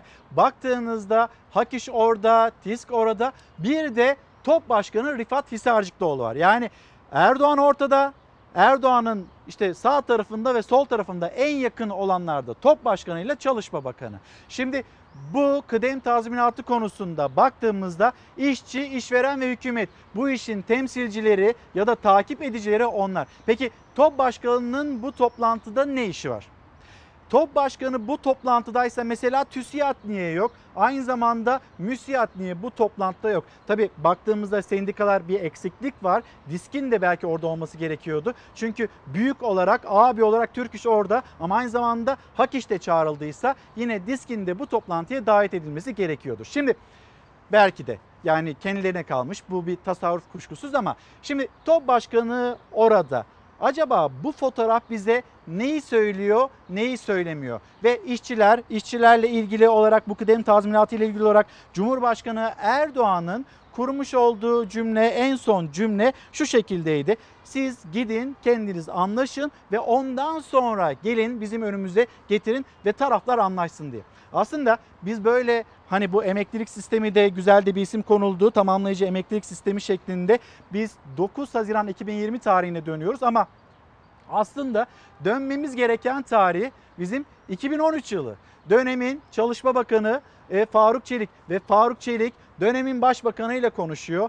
Burada bu düzenleme raftan kesinlikle taraflar in, anlaşmadan indirilmesin. Bu terkini kamuoyuyla paylaşıyor.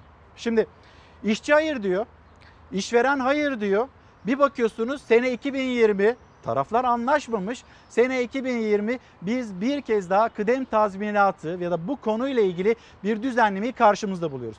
Sonra Cumhurbaşkanı Erdoğan siz anlaşmadan bunu bizim önümüze getirmeyin ve bizi seçmenle karşı karşıya da bırakmayın denilmekte. Şimdi 9 Haziran tarihinde Cumhurbaşkanı Erdoğan açıklaması hemen ertesinde Çalışma Bakanı biz 2022 e, yılında bunu gündeme getireceğiz ve artık faal olarak işlemeye başlayacak bu sistem değerlendirmesi.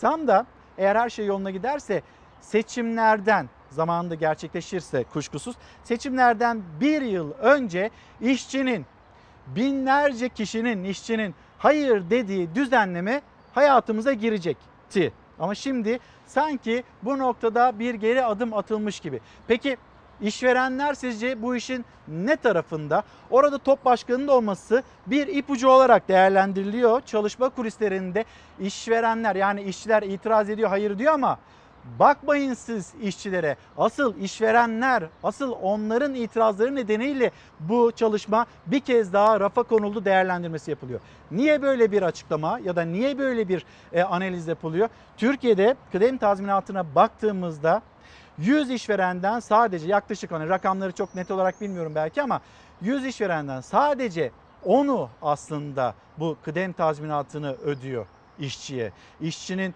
e, burada bir mağduriyeti var ama işçi bir fon oluşturulmasını belki itiraz edilmez. Ama işçi geçmiş karnelere dönüp baktığında bir fon karnesini önümüze koyduğumuzda işsizlik fonunun nasıl değerlendirildiğini ya da işçiler için ne kadar değerlendirildiğini, önderine ne kadar prosedür çıktığına baktığımızda aslında işçi bu fona bu yüzden mesafeli yaklaşıyor. Ya da Yine Ocak ayında yapılmış bir açıklamaydı AK Parti yöneticilerinden duyduk. Depremle ilgili oluşturulmuş fon.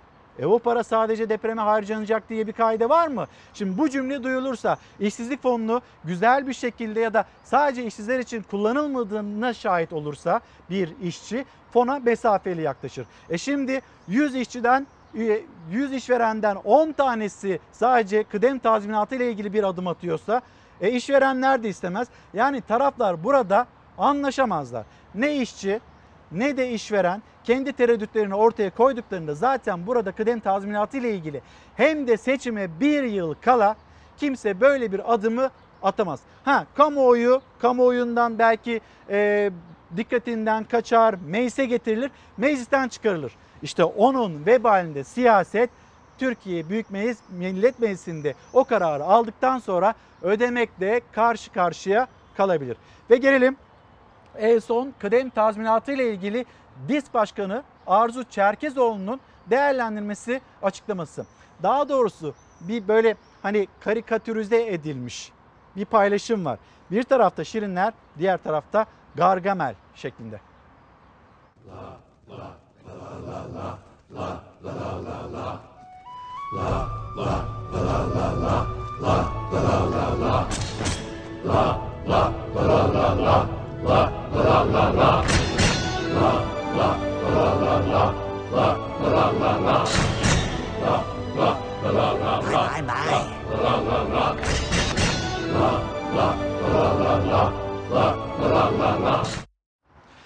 Kıdem tazminatı ile ilgili sendikaların duruşu çok net. Bugün itibariyle 81 ilde de onlar da seslerini duyuracaklar. Evrensel Gazetesi'nin manşetinde var. Pek çok gazetenin ilk sayfasında yer almakta. Aydınlık Gazetesi. Hemen Savaş bir Aydınlık Gazetesi'ni de gösterebilir miyiz izleyicilerimize? İşçiler kıdem için eylemdi.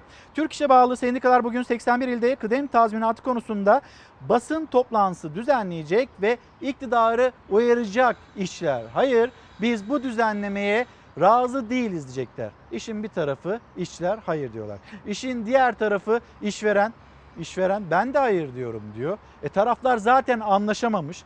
Bu düzenlemeyi raftan kim indirdiyse yine aynı şekilde öyle gözüküyor ki Cumhurbaşkanı Erdoğan anlaşmadan gelmeyin diyorsa, anlaşmaya göre adım atacağım diyorsa bu düzenlemeyi raftan indiren 2013 yılından 2013 yılında rafa koyan ve 2020 yılında indiren kişi ya da kişiler ya da irade tekrar düzenlemeyi rafa koyacaklar gibi gözükmekte. Şimdi Ankara'da bir başka tartışma e, geçmiş dönemin belediye başkanı Melik Gökçek, Melik Gökçek'in yapmış olduğu ve büyük de böyle şaşayla e, Cumhurbaşkanı Erdoğan'ın rüzgarını da arkasına alarak açmış olduğu Anka Park. Anka Park'a harcanan para 750 milyon dolar ve bu 750 milyon doların tartışması devam ediyor. Diyor ki Mansur Yavaş şimdiki belediye başkanı ya biz o kötü borulardan gelen suyu, şebeke suyunu vatandaşımıza içirmek durumunda kalıyoruz. Meclisten bununla ilgili Ankara Meclisi'nden, Büyükşehir Meclisi'nden bununla ilgili bir adım atılması istemi vardı. Ama o adım şimdi değil denildi. Ertelendi mesela. Ama diyor ki Mansur Yavaş ya zamanında gittiniz oraya 750 milyon dolarlık bir Anka Park yaptınız. Ya vatandaşın sağlığı mı orada şimdi kırık dökük olan dinozorlar mı? Bir köyde kanalizasyon açıktan akarken, musluktan insanlar suyu içemezken, dinozorları buraya yığmanın önceliği bu tür yatırımlara, kapılara, havuzlara, kente faydası olmayan, görselliği olmayan şeylere aktarmanın alemi var mıdır? Anka Parkı sadece harcanan para 750 milyon dolar evlerimizi su basıyor. Bir yandan eksi 472 milyonla bütçeyi tamamlayacaksınız. Bir yanda da kendiniz yapın diyeceksiniz. Krediyi de vermeyeceksiniz. Bunun bir tek anlamı var. Yapmayın demek. Peki yapmadık. Sadece biz de gittik, fen asfaltını yaptık. Paramızın yettiği kadar o çalışmaları yaptık. Su bastığı zaman kendi partililerinizin evine su basmıyor mu? Susuz kaldığınız zaman sadece bize oy verenler mi susuz kalacak? Seçim kazanmak nedir, kaybetmek nedir? Bir kişinin hayatına hangi makam değiştirir arkadaşlar? Bir evi birkaç defa su basıyor. Her yağmurda da bu tekrar ediliyorsa, bu da belediyenin kusurundan kaynaklanıyorsa hiç kimseye hiçbir mazerete sığınmanın anlamı yok. Şu anda ben belediye başkanıyken Bir vatandaşımın evini basınca kendi evimi basmıştan daha fazla üzüntü ve hicap duyuyorum. Ve esnafımız, esnafımız da 11 Mart öncesindeki gibi iş yapabilmeyi istiyor. Pandemi döneminden önce bu yoktu. Şimdi bu bastığın zaman dezenfekte el teması olmadan gelebiliyor.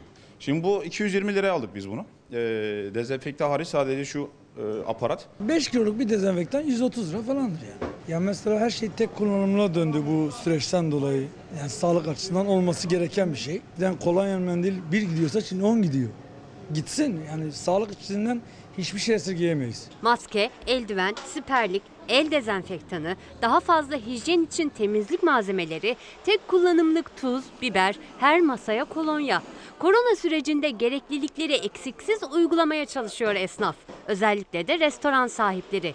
Giderler arttı. Salgına bir de fırsatçılar eklendi. Gelirse eskisinden daha az. Esnafın en yoğun günleri aslında hafta sonu ama örneğin bu hafta sonu da sınavlar nedeniyle kapalı dükkanlar.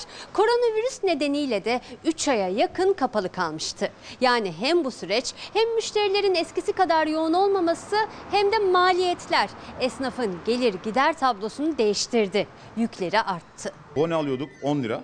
Ee, şimdi alıyoruz paketini 30 lira. Bir paket eldiven önceden 12-13 liraydı. Şu an 40 lira. Kaç kat artmış. Şuna baktığın zaman 50 lira bir maliyeti var. Devlet bunu kendi bünyesinden yaptırıp da 50 liraya, 70 liraya, 80 liraya esnaflara satabilir. Bizi e, başka fırsatçılara e, ma- muhtaç etmeyebilir yani.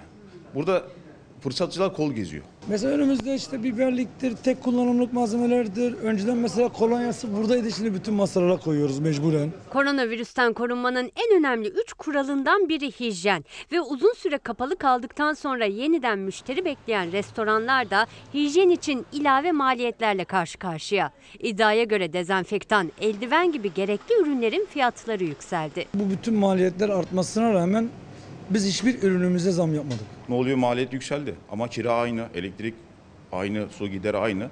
E, ciromuz yarı yarıya düştü. Restoran sahiplerine göre müşteriler temkinli. Sosyal mesafe kuralı nedeniyle de restoran kapasiteleri azaldı. Yani gelir eskiye oranla düşük. Esnaf pandemi sürecini geride bırakıp bereketli günlere dönme umudunda. Restoran sahiplerine Allah yardım etsin. Çok ciddi söylüyorum. Allah yardım etsin. Yani çünkü kredi çekip borçlarımızı ödeyip ödemek, kredi çekip borçlar ödemek, kredi çekip borçlar ödemek bir yere kadar. Bunların bir de ödemesi olacak yani. Efendim devam ediyoruz. Bilim Kurulu'ndan çok değerli bir isim. Daha önce de Çalar Saat'te ağırladığımız bir isim. Profesör Doktor Alpay Azap Hoca yanımızda. Hocam günaydın. Günaydın. Hoş geldiniz. Bey, hoş bulduk. Bugünkü sorumuz tedbirli miyiz? Aslında Sağlık Bakanı Fahrettin Koca tedbirli değiliz diyor. Biz de vatandaşa sorduk. Şimdi size de sormak istiyoruz. Tedbirli miyiz değil miyiz? Ama müsaade ederseniz e, yaklaşık böyle bir haftadır ben Ankara'da İbn Sina Hastanesi'ndeyim. Şimdi biz tedbirsiz davranırken aslında sağlık çalışanlarına ne kadar haksızlık ettiğimizi aslında bir kez daha hatırlatmak istiyorum. Hastaneye girdiğimiz andan itibaren güvenlikçisi de öyle, hemşiresi de öyle, bankoda çalışanı da öyle, doktoru da öyle. Herkes çok büyük bir motivasyonla işlerini yapmaya çalışıyor. Ama bir yandan da işte bu tür dikkatsizlikler, tedbirsizlikler ortaya çıktığında e, üzülüyor. Sağlık çalışanları da üzülüyor. Ve yine hani konusu açılmışken bu arada beyin ve sinir cerrahinde sağ olsun doçent doktor Melih Hoca, Melih Bozkurt ve ekibi yani bizi inanılmaz bir şekilde ağırladılar. Hastaneye girmek, hastaneye giderken yaşanılan kaygılar bir yandan onu ötelediler. Diğer yandan işte hastamız ona inanılmaz baktılar. Bir yandan bizi telkin ettiler. Yine kendisine de teşekkür edeyim. Size de teşekkür etmek istiyorum çünkü aynı hastanedesiniz. Aynı hastane. 1995 yılından beri ben orada çalışıyorum. 10 yıldır da başhekim yardımcılığını yürütmeye çalışıyorum. Bu koronavirüs pandemisi sırasında da hastanemizin koronavirüsle mücadelesini organize etmeye çalışanlardan birisiyim. Bu güzel sözleri duyduğuma çok sevindim. Yani ben de beklemiyordum açıkçası. Hocam Çünkü yani bunu izleyiciler yanlış söylemezsek- anlamasın. Ama bunu söylemezsek ya da bunu hatırlatmazsak gerçekten haksızlık olur. Evet, Ee, hakikaten büyük bir özveriyle çalışıyor sağlık çalışanları. Ee, özellikle bu sa- salgının ortaya çıktığı dönemden itibaren Türkiye'nin başarılı olduğu alanlardan en önemlisi hastalardaki tedaviye ulaşma ve tedavinin başarılı bir şekilde yürütülmesi, mortalite oranlarımızın, ölüm oranlarının düşük olması. Bunları elde etmek kolay değildi. Gerçekten büyük bir özveriyle çalışan sağlık çalışanları sayesinde oldu diyebiliriz önemli ölçüde. Peki hocam Şimdi kaygılı mısınız? Vallahi e, bir miktar kaygılıyız. E, kaygılıyım ben kendi adıma. Çünkü hani sorunuza dönecek olursam tedbirli olup olmadığımız konusu Sayın Bakan'ın da söylediği gibi aslında daha tedbirli olmamız gerekiyor. Yani değişiyor tabii. Bazı e, kişiler gerçekten çok tedbirli davranabiliyor ama toplumda onların oranı ne yazık ki çok yüksek değil. E, Biraz da şöyle bir şey oldu tabii yorgunluk oldu insanlarda. Ya bu 3 aylık süreç aslında bayağı ciddi bir stres yarattı herkeste. Hem ekonomik, sosyal pek çok zorluk Ee, ve e, sonuçta salgınla da yürütülen mücadelenin erişmiş olduğu başarı biraz insanlarda bu geçiyor algısına sebep oldu. Yani tehlikeyi e, algılama konusunda çok yeterli değiliz. O yüzden de biraz tedbirsiz davranıyoruz gibi geliyor bana. Biz de yaşıyoruz. Aslında hastanenin içinde de yaşıyoruz. Siz hani dışarıdan bir gözlemci olarak bahsettiniz. Biz de içeriden bakarak şöyle söyleyeyim. Hani sağlık çalışanlarının bu dikkatini korumak hiç kolay olmuyor. Özellikle 1 Haziran'daki o gevşetme tedbirlerinden sonra bizim sağlık çalışanlarımız arasında da tedbirsiz davranan arkadaşlarımız ne yazık ki oldu. Onlar da hastalandılar. Maalesef öyle bir bedeli oldu onun, bunun bize. Ee, sonra sürekli eğitimler, tekrar uyarılar, bu uyarılar sayesinde biraz erişkinler tabii çocuklardan daha da farklıdır. Hani erişkinleri bir konu hakkında davranış değişikliğine ikna etmek çok kolay değildir. Sürekli eğitim yapmak gerekiyor. Biz de elimizden geldiğince onu yapıyoruz. Hani işte bu tür programlara da asıl benim en önemli çıkma amacım da bu. Yani insanlarımızı uyarmak. Onlara bu salgının bitmediğini anlatabilmek. Yani salgın bitmedi, kontrol altında gibi görünüyor ama biz tedbirsiz davranırsak çok hızla kontrolden çıkabilir. Hocam çok sağ olun. Yani ne zaman arasak eğer müsaitseniz hemen çıkıp geliyorsunuz. Çok önemli çünkü. Burada hatırlatmalarımızı yapmamız lazım, uyarılarımızı yapmamız lazım. Şimdi bir mola vereceğiz efendim. Döndüğümüzde bizim sorularımız var ama Biliyorum ki sizin de aklınızda olan sorular var. Bir kez daha ben sosyal medya hesaplarımızı hatırlatmış olayım. İlker Karagöz Fox, Instagram adresim Karagöz İlker, Twitter adresim bu adreslerden tedbirli miyiz başlığı altında bizlere ulaşabilirsiniz. Aynı zamanda Profesör Doktor Alpay Azap hocamıza da sorularınızı sorabilirsiniz. Bir mola verelim, hızlı bir şekilde dönelim. Efendim bir kez daha günaydın. Çalar Saat devam ediyor. Profesör Doktor Alpay Azap'la konuşacağız. Tedbirli miyiz, değil miyiz? Nerede hata yapıyoruz? Doğru bilinen yanlışlar, yanlış bilinen doğrular. Gençler, gençlerle ilgili özellikle uyarılarımız var. Onların bizi dinlemesi gerekiyor. Birazdan Alpay Hocam'la sohbetimize başlayacağız ama bir Sağlık Bakanı Fahrettin Koca ve dünün tablosu.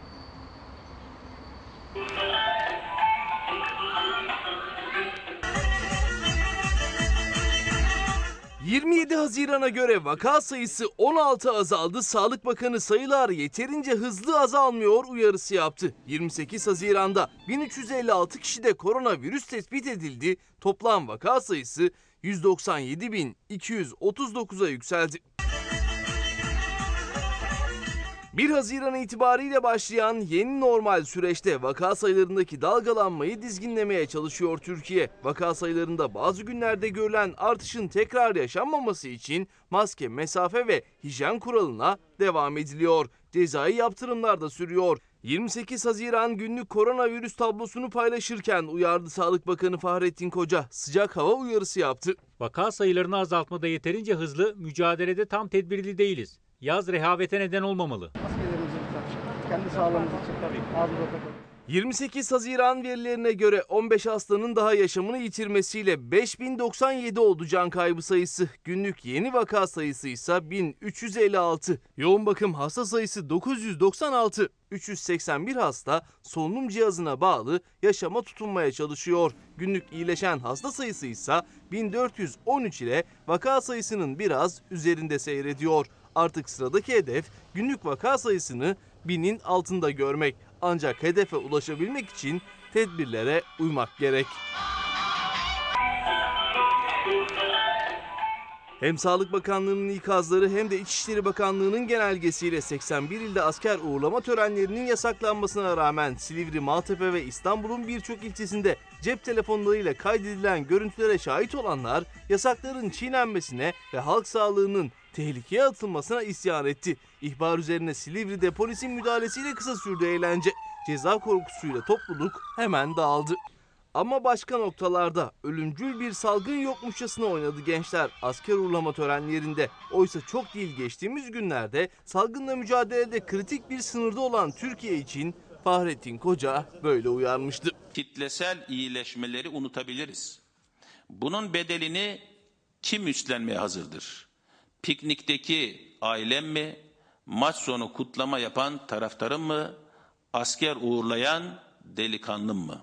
Maskelerimizi takıp burada sosyal mesafemize dikkat edelim. Fahrettin Koca, Sağlık Bakanı ve ortaya konulmuş olan bir tablo. Hocam dünkü verilere bakarak neredeyiz, ne aşamadayız bize bir anlatır mısınız?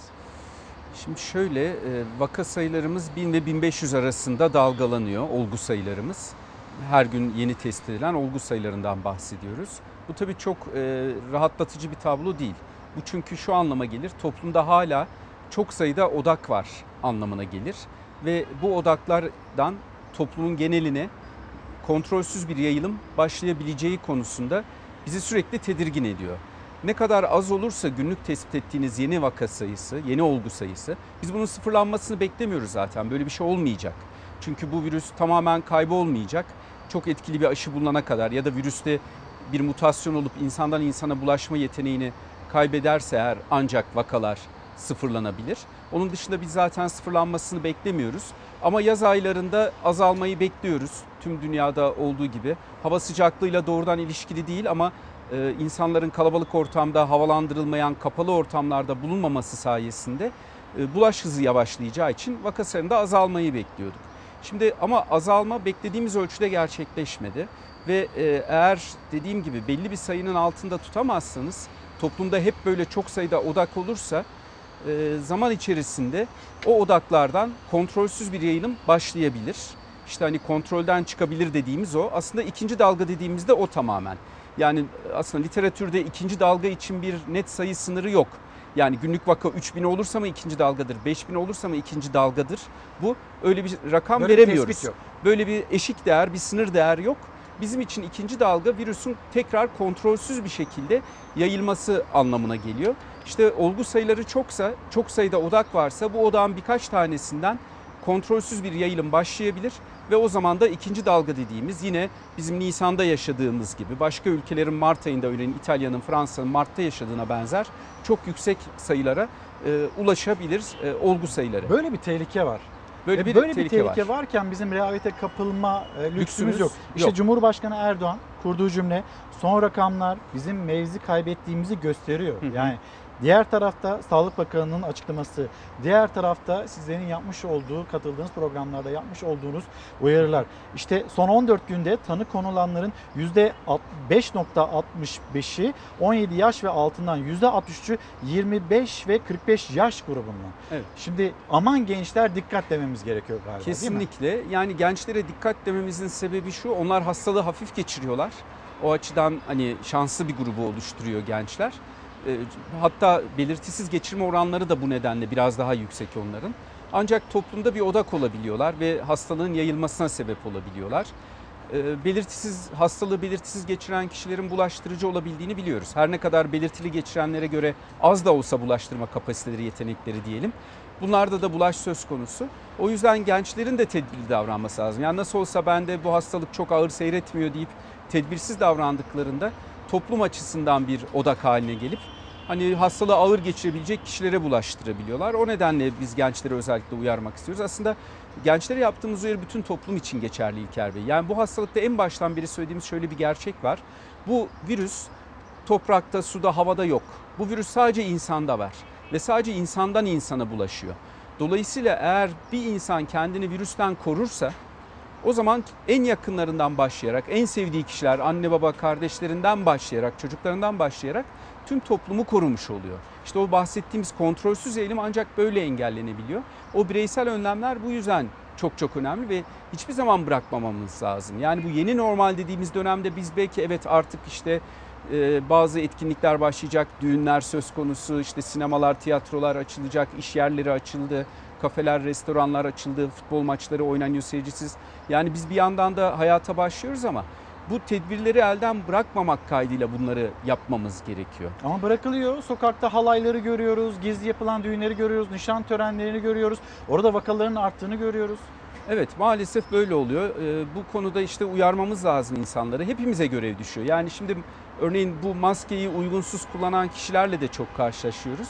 Hani e, şöyle düşünmeyelim yani ne yapalım yanlış bir davranışta bulunuyorsa, tedbirsiz davranıyorsa bu onu ilgilendirir. O hastalanır. Öyle değil. Onun tedbirsiz davranması aslında bütün toplumu riske atıyor. O kişinin tedbirsiz davranması. O yüzden hepimizin vatandaş olarak sorumluluğu. Hem tedbirli davranmamız hem de tedbirsiz davrananları uyarmamız çok çok önemli.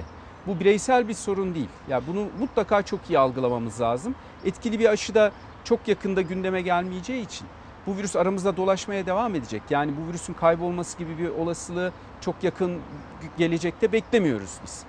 O yüzden de hani biraz daha sabırlı ve biraz daha dikkatli olmayı önümüzdeki aylar boyunca devam ettirmemiz lazım bizim. Şimdi Sağlık Bakanı Fahrettin Koca sizle yaptığı bilim kurulu toplantısından sonra hangi cümleleri öne çıktı? Bir onun hatırlatmasını yapacağım ama aynı zamanda Çağhan Kızıl bilmiyorum siz takip ediyor Takip musunuz? Biraz böyle matematiksel verilerle anlatmaya çalışıyor. Maske takmanın ne kadar önemli olduğunu ABD'den, Avrupa Birliği'nden örneklerle anlatmaya çalışıyor. Diyor ki Sağlık Bakanı maske mecburiyettir. Virüsün yayılma hızı azalmadı. Birinci dalganın etkisini görüyoruz. ikinci dalgayı yaşamıyoruz ama bu etkiyle beraber vaka sayılarındaki artışı görmekteyiz demekte.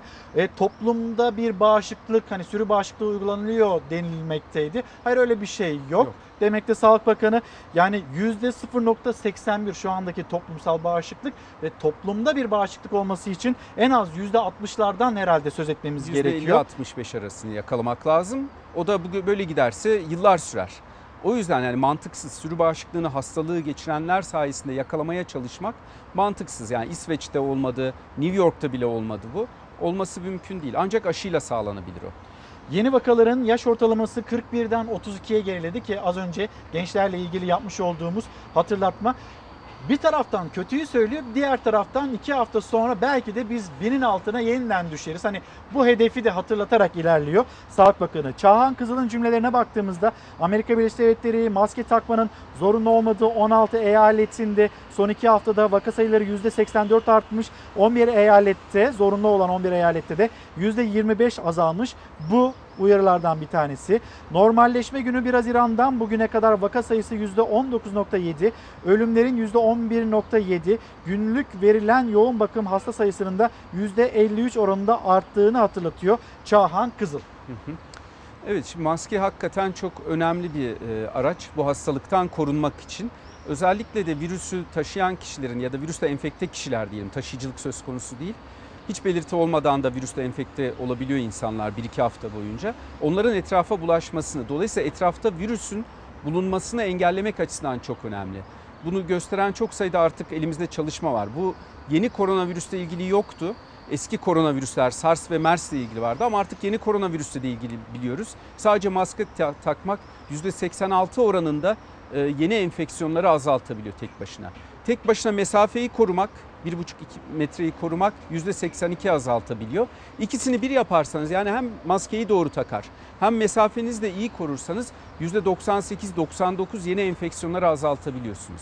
Ki maske son derece aslında e, kullanımı belki birazcık sıkıcı özellikle yaz aylarında ama ucuz bir yöntem ve etkili bir yöntem.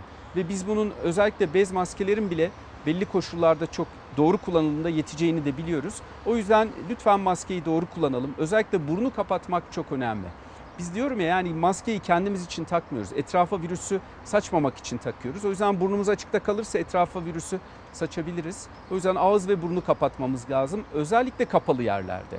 Açık havalar çok büyük risk oluşturmuyor.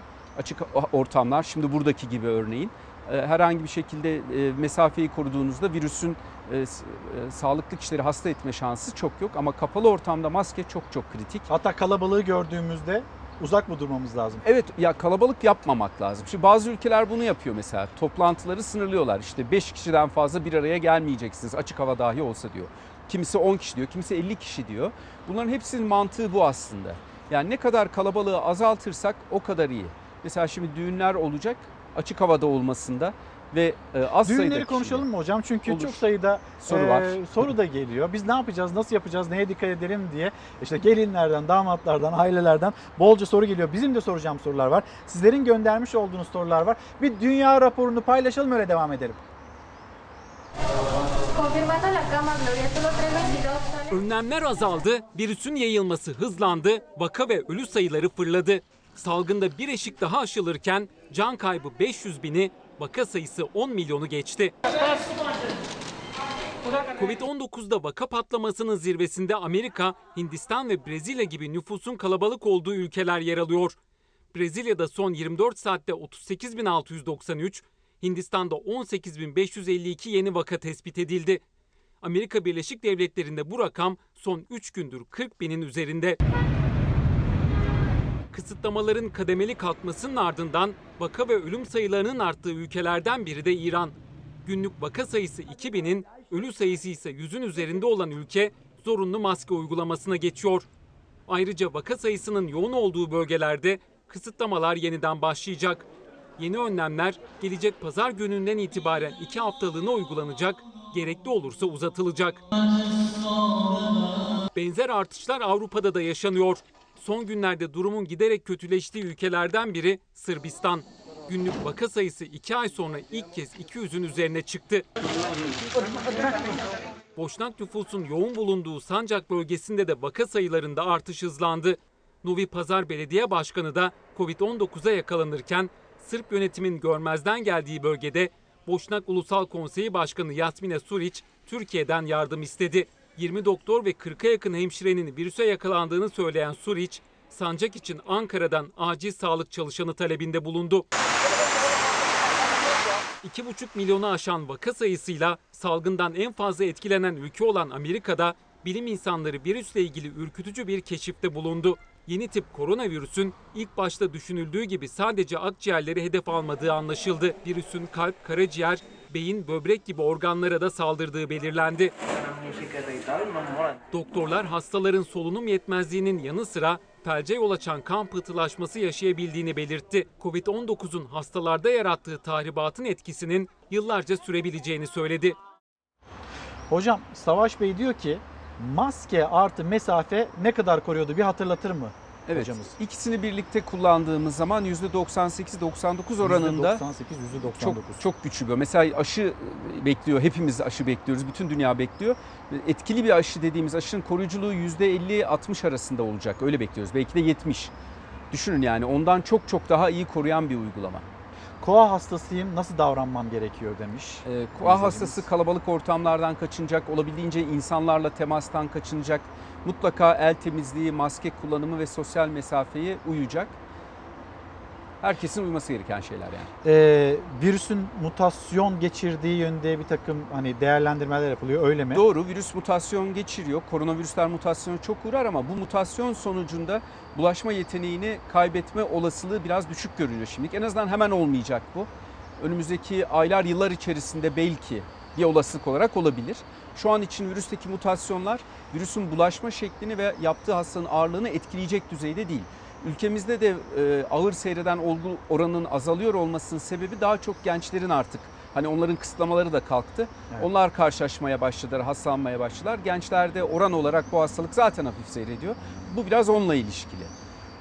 Dünyada bazı ülkelerde e, yeniden yasaklara geri dönüş ya da kısıtlamalara geri dönüş var. Bu hafta yine toplantı yapacaksınız. Hangi gün yapacaktınız toplantıyı? Çarşamba. Çarşamba günü toplantı yapacaksınız. Eğer böyle giderse, bu bu şekilde seyrederse ki Cumhurbaşkanı Erdoğan söylediği gibi biz mevzi kaybettik.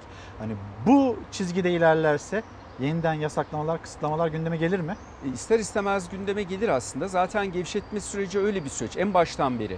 Yani gevşetme tedbirlerinin e, nasıl sonuçlanacağını çok yakın izleyip ve olası aksaklıklar, olgu sayılarının artışına neden olan e, durumları telafi etmek için tekrar bazı sıkılama tedbirlerine geri dönüşler, sonra tekrar kontrol altına alırsa tekrar serbest bırakmalar. Yani bu süreç böyle işleyecek. Ne zaman ki etkili bir aşı bulunur, biz o zaman biraz daha rahat davranma şansına sahip olacağız. Ama o bulunana kadar işte gördünüz az önce haberinizde de vardı. Balkan ülkeleri mesela başlangıçta çok iyi gittiler. Çünkü çok sıkı kısıtlamalar uyguladılar. Ama onlar da gevşetmelere başlayınca olgu sayılarında artışlar olmaya başladı. Bu bütün dünyanın yaşadığı bir sorun. Virüsün yayılım şekliyle e, biyolojisiyle, bulaşma dinamikleriyle ilişkili bir durum bu. Evet, sıkılama tedbirlerine dönmek zorunda kalınabilir. Bu biraz da bize bağlı. Sınavları gördünüz hocam. Gördüm. Nasıl Benim kızım da yapıldığını. girdi. Kızınız da girdi. Evet, Nasıl bir geçmiş Veli sınavı? olarak sınavı iyi geçti. Harika ama LGS'ye girdi kaygı? kızım. Ee, çok kaygılı değildi. Biraz şöyle bilmek siz aslında... telkinde bulundunuz. Sürekli anlatıyorsunuz zaten. Artık o da bıktı zaten. Yok estağfurullah ama şöyle bir şey. Hani bilmek gerçekten kaygıyı azaltan bir Doğru. şey. O yüzden biz hep hani korunma tedbirleri içerisinde maske, mesafe, Burada başarmaya el çalıştığımız temizliği- da bu zaten değil evet, mi? burada yapmaya çalıştığımız da o. Bunların dışında da doğru bilgiye ulaşmak. Yani önemli bir korunma yöntemidir aslında ve kaygıyı da azaltır. O yüzden ben mesela benim hani kendi e, aile çevremdekilere olabildiğince hani olayı basit şekilde anlayabilecekleri şekilde hep en baştan beri anlatmaya çalıştım. O yüzden mesela kızımda çok ciddi bir kaygı olmadı. Harika. Bu hastalıkla ilgili olmadı. Tabii sınav kaygısı ayrı bir şey evet. Peki şimdi LGS geçen haftaydı. evet onu önceki Ee, hafta. onun sonucunu biz önümüzdeki hafta mı göreceğiz eğer orada bir bulaş olduysa? Ve bu, haftadan böyle- itibaren. ne zaman? Bu haftadan, Bu haftadan itibaren, itibaren. göreceğiz ama şöyle söyleyeyim mesela hatırlar mısınız bir 11 Nisan'da sokağa Unut- çıkma unutabilir yasağının miyiz hocam? unutmamız mümkün değil. Birkaç saat önce ilan edilmesi sonucu büyük bir kaos oldu. İnsanlar çok kalabalık ortamlarda bir araya geldiler. Mesela o korktuğumuz kadar etkilemedi. Biraz Evet. arttırdı vaka sayılarını. 10-11 gün sonra tespit edilebildi o 9 ila 11 gün arasında. Ama çok öyle korktuğumuz gibi bir şey olmadı. Çünkü tedbirlere devam ettik. Şimdi burada da öyle aslında. Eğer tedbirli olursanız hani bu virüsün bulaşma olasılığı çok yüksek değil gerçekten. Biz bunu hastanemize de hani söylediniz ya Evet. Ankara Üniversitesi İbn Sina Hastanesi biz bugüne kadar 700 civarında COVID hastası takip ettik. Her gün odalarına girip çıkıyoruz ve o bildiğiniz cerrahi maskeyi kullanıyoruz, yüz siperliği kullanıyoruz, ellerimizi yıkıyoruz ve e, buna dikkat eden sağlık çalışanlarımız hastalanmıyorlar. Düşünün hasta COVID, odasında COVID virüsleri var. Biz ona giriyoruz, bakımını yapıyoruz, tedavisini yapıyoruz, çıkıyoruz ve hastalanmıyoruz. Dolayısıyla tedbirli olmak gerçekten virüsün bulaşmasını çok azaltıyor. Çok çok etkili. Peki öyle miydik? Mesela okulun önünde öyle miydik? Hem LGS için söylüyorum hem de YKS için söylüyorum. Şimdi ben de basına yansıyan bazı görüntüler gördüm. Hani benim kızımın girdiği okulda genellikle veliler tedbirliydi. Herkes Güzel. e, maskesini burnunu da kapatacak şekilde takmıştı. Hava da güzeldi. O yüzden herkes dışarıda ve uzak mesafedeydi. Zaten okulun etrafında bir güvenlik alanı oluşturmuştu. Oraya giremedik biz veliler olarak. Dolayısıyla orada tedbirliydi ama işte bu şöyledir İlker Bey. Enfeksiyon kontrolü yani bakterilerin, virüslerin bulaşmasını engellemek için yaptığımız işler ya hep ya hiç kuralına göre çalışır. Yani siz 100 durumun 99'unda çok tedbirli olursunuz. Ne güzel, çok başarılısınız aslında. Ama bir kere ihlal edersiniz ve virüs enfekte olabilirsiniz. O yüzden de hep tedbirli olmalıyız. Peki e, şimdi okulları soracağım ama sınav mesela hani çok da konuşuldu, tartışıldı. Cumhurbaşkanı Erdoğan'a da protesto gerçekleştirdi gençler. Temmuz ayının sonunda yapılacaktı. Hı hı. Haziran ayına e, çekildi. Haziran ayının sonuna çekildi. Sonra işte LGS Haziran başında yapılacaktı. Birkaç hafta ileriye alındı. Bu sınav düzenlemesi, tarih düzenlemesine nasıl yaklaşıyorsunuz? Yani Doğru mu yapıldı? Yani bilim kurulunda tartışılan bir konu değildi bu. Tabii e, sonuçta Milli Bilim Eğitim kurulunda Bakanlığı. konuşmadınız mı bunu? Yani sınavların nasıl yapılması gerektiği konuşuldu. Tarihi. Bilim kurulu zaten biliyorsunuz bir bilim danışma kurulu, tavsiye kurulu. Yani bunu Sayın Bakan da her yerde ifade Evet. ediyor. Biz sonuçta olaya tıbbi e, açıdan yaklaşıyoruz. Çünkü o boyutu iyi biliyoruz bizler. Evet. Ama mesele sadece tıbbi bir mesele değil. Yani olayın sosyal boyutu var, kültürel boyutu var, ekonomik boyutu var. O boyutlara hakim olmanız lazım ki en doğru kararı alabilirsiniz. O da ancak idarecilerin hakim olabileceği, yerel yöneticilerin ve işte hükümetlerin, e, bakanların e, bileceği işler. Dolayısıyla orada sadece hani biz bu sınavlar yapılacaksa nasıl yapılmalı? Ve şöyle bir şey hani vaka sayılarını en az ne zaman bekliyoruz? Çünkü hani bir, böyle bir sınav nedeniyle insan hareketleri olacaksa bunu sizin olabilecek en az olgu sayısı varken yapmanız lazım. Hani bütün tahminler, dünyadaki tahminler, bizim ülkemizin tahminleri Haziran ayına işaret ettiği için biz hani Siz Haziran'da bir tarih olması. alanı işaretlediniz. Evet, evet. Ve Yani sonrasında da Haziran'da. sınavlarda o tarihlere çekildi. Evet. Yani şöyle bütün dünya tabii. Ama siz sınavı bu tarihte yapsanız iyi olur demediniz bilim kurulu olarak. Yani evet. Ee, şöyle bir durum var tabii. Ee, sınavın yapılış şekli hani değiştirilebilir. İnsanlar hani yüz yüze bir araya gelmeden değil de elektronik ortamla belki tıpkı seçimlerin elektronik ortamla yapıldığı ülkeler de var biliyorsunuz Amerika gibi. Öyle bir şey yapıla, yapılması en ideali tabii ama hani ona bu kadar kısa zaman varken öyle bir hazırlığın Türkiye'de yapılabilme şansı yoktu. Tüm dünyada bu, bu salgına hazırlıksız yakalandı aslında. Çocuklarımızı okula gönderirken ciddi kaygı yaşıyoruz diyor. Bu soru hem e, işte Ebru Hanım göndermiş öyle zannediyorum. E, benim de sorum olsun, sizin de sorunuz olsun. Herkesin de- yaşadığı, herkesin. Benim de herkesin iki yaşadığı çocuğum var. ortak bir problem. Okul açılınca ben okula göndereceğim açık söylemek gerekirse. Dediğim gibi çünkü bunun bir ucu yok. Yani bu salgının kaybolma olasılığı gibi bir durum söz konusu değil. O yüzden biz bu virüs toplumda varken nasıl okula gidilir? Bu virüs toplumda varken nasıl çalışılır, iş yerine gidilir? Nasıl tatil yapılır? Bizim hep bunları düşünüp bunlara kafa yorup tedbirleri alarak bunları yapmak zorundayız. Ha şu tabii yapılırsa ne bileyim okulları kapatalım hiç at, açmayalım aşı bulunana ya da virüs kaybolana kadar o zaman iki sene belki bu. O zaman iki sene okulları da kapatalım hiç iş yerlerini de kapatalım. Hani o zaman kimse belki hastalanmaz ama bu, bu da mümkün değil. Yani bu, bu sefer de onun getireceği çok olumsuz sonuçlar olacak. Çocuklar eğitimden mahrum kalacaklar. Hani şimdi benim çocuklarım da evde online eğitim aldılar. Okul bunu çok önemsedi. Çocukları çok sıkıladı ama yani şimdi sonuçta bilgisayar karşısında Hani ben çok iyi biliyorum e, arada dikkatleri dağılıyor. Cep telefonundan başka bir oyun oynarken hoca soru sorarsa oradan hemen e, dersi takip ediyorlar. Yapıyorlar bunu çocuklar. Yani Evet. O yüzden eğitim de çok önemli. Biz tedbirli davranarak e, normal yaşantımızı değil bu yeni normal dediğimiz süreci hep nasıl en iyi yürütürüz hepimizin bunu düşünmesi Peki lazım. siz bilim kurulu olarak sabahçı, öğleci olsun diye bir tavsiye iletecek misiniz Milletin Ee, Bakanlığı'na? şöyle olabildiğince sınıflarda az öğrencisinin olmasını sağlayacak önlemler almak lazım. Bu eğer koşullar uygunsa ikili öğretim olabilir ya da şöyle bir yöntem mesela olabilir. Çocuklar gün aşırı gelebilir yar- sınıfın yarısı bir gün yarısı diğer gün gelebilir Evet. Ee, ve sınıftan canlı yayın yapılır. Gelmeyenler evden izler o günkü dersleri. Sonra öbür grup gelebilir. Ya da belki o haftalık yapılabilir. Çocuklar değişmesin diye. Çünkü hep aynı temas olsun. Hani hepsi birbirine temas edip de birisi hastaysa diğerlerini hasta etmesin diye. Böylece haftalık dönüşümler yapılabilir. Ya bunlar hep düşünüp konuşuluyor. Hani bu konuda uzmanlık gerektiren bir konu bu tabii. Halk sağlığı uzmanlarının, eğitimcilerin bu konuyu e, tartışması ve en doğruyu bulması lazım. Biraz da kolay değil bu kararları almak. Her aldığınız kararın bir avantajının yanı sıra dezavantajı da olacak. Zafer Bey merak ediyor hocam tatile gidecek mi? Nasıl gidecek? E, Ben tatile gideceğim. Gitmezsem önümüzdeki seneyi çıkartamam diye düşünüyorum. Çok yoruldum. Haklısınız E, çok, çok kısa bir tatil planlamıştık. E, Eğer yani tabii hani koşullar uygun olur da tatili, deniz hastaneden tatili. E, Yani şöyle e, küçük bir grupla e, büyük kalabalık olmayan yerlerde e, Sessiz, bir yerde sakin. sessiz sakin bir yerde deniz tatili. Deniz güvenli. Aslında açık havuzlar da güvenli. E, Sonuçta iyi klorlandığı zaman e, ultraviyole ışınlarına çok duyarlı bir virüsten bahsediyoruz. Güneşten çabuk etkileniyor. Dolayısıyla e, denizden önemli bir şey olmayacak. Diyorum ya bu havada, suda, toprakta yok. Sadece insanda var. Bunu unutmayalım. O insanlardan Üç da kolay bulaşmıyor. korunma kuralı var. Evet. Onu da başarırsak zaten bu Evet. virüsten kendimizi korumuş Yani olacağız. deniz suyundan bulaşmaz. Açık hava olduğu için plajdan da bulaşmaz. Ee, Ali Bey, Ali Yazıcı diyor ki maskenin altında aynı nefesi alıp vermenin zararı nedir? Ee, yani kişinin virüsle hastalanması açısından bir zararı yok. Sadece e, oksijenlenmeyi, vücudun oksijenlenmesi bir miktar azaltabilir. O da normal koşullar altında etkili değil o. Çünkü geçirgen o maskeler. Evet. Ama vücudunuzun çok ihti- oksijene ihtiyacı olduğu bir şey yaparsanız, örneğin ağır bir fizik egzersiz yaparsanız maskeyle, o zaman çok daha fazla oksijen gerekir vücuda. Ee, onu engelleyebilir. O yüzden onu önermiyoruz. Yani maskeyle ağır egzersizi kesinlikle önermiyoruz. Şimdi mesela bisiklet kullanıyor, koşu yapıyor. Bu kişiler hani maske kullanmayabilirler öyle mi? Ee, yani kullanmasalar iyi olur ya da bez maske. Ama polisle karşılaştılar, geçer ceza kesti. Dışarıda ceza yiyebilirler.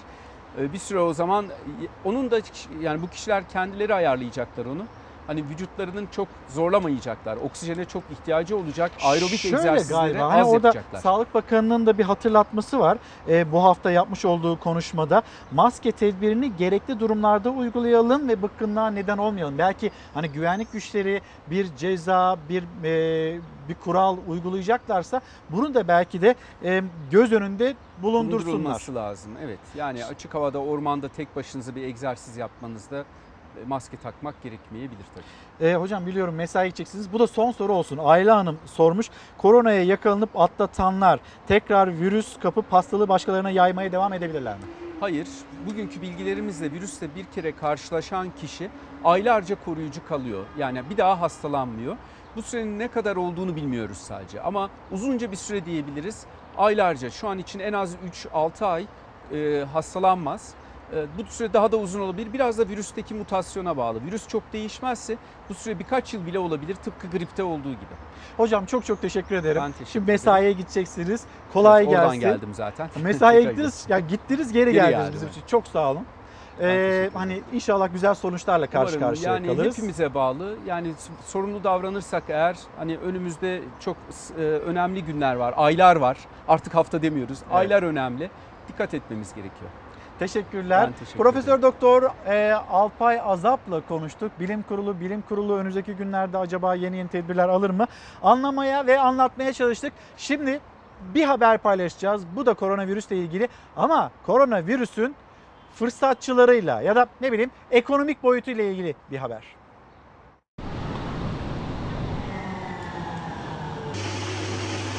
Koronavirüs ülke ekonomilerini vurdu, binlerce iş yeri kapandı. Amerika'da 45 milyon kişi işsiz kaldı. Salgın döneminde zengin yine daha zengin oldu. Milyarderler servetlerine 600 milyar dolar ekledi.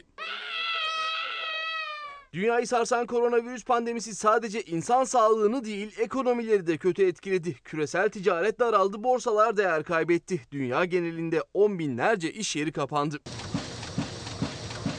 Koronavirüsün en çok etkilediği ülkelerden biri Amerika Birleşik Devletleri oldu. Virüs yüzünden şu ana kadar 128 binden fazla kişi hayatını kaybetti. 2,5 milyondan fazla kişiye virüs bulaştı.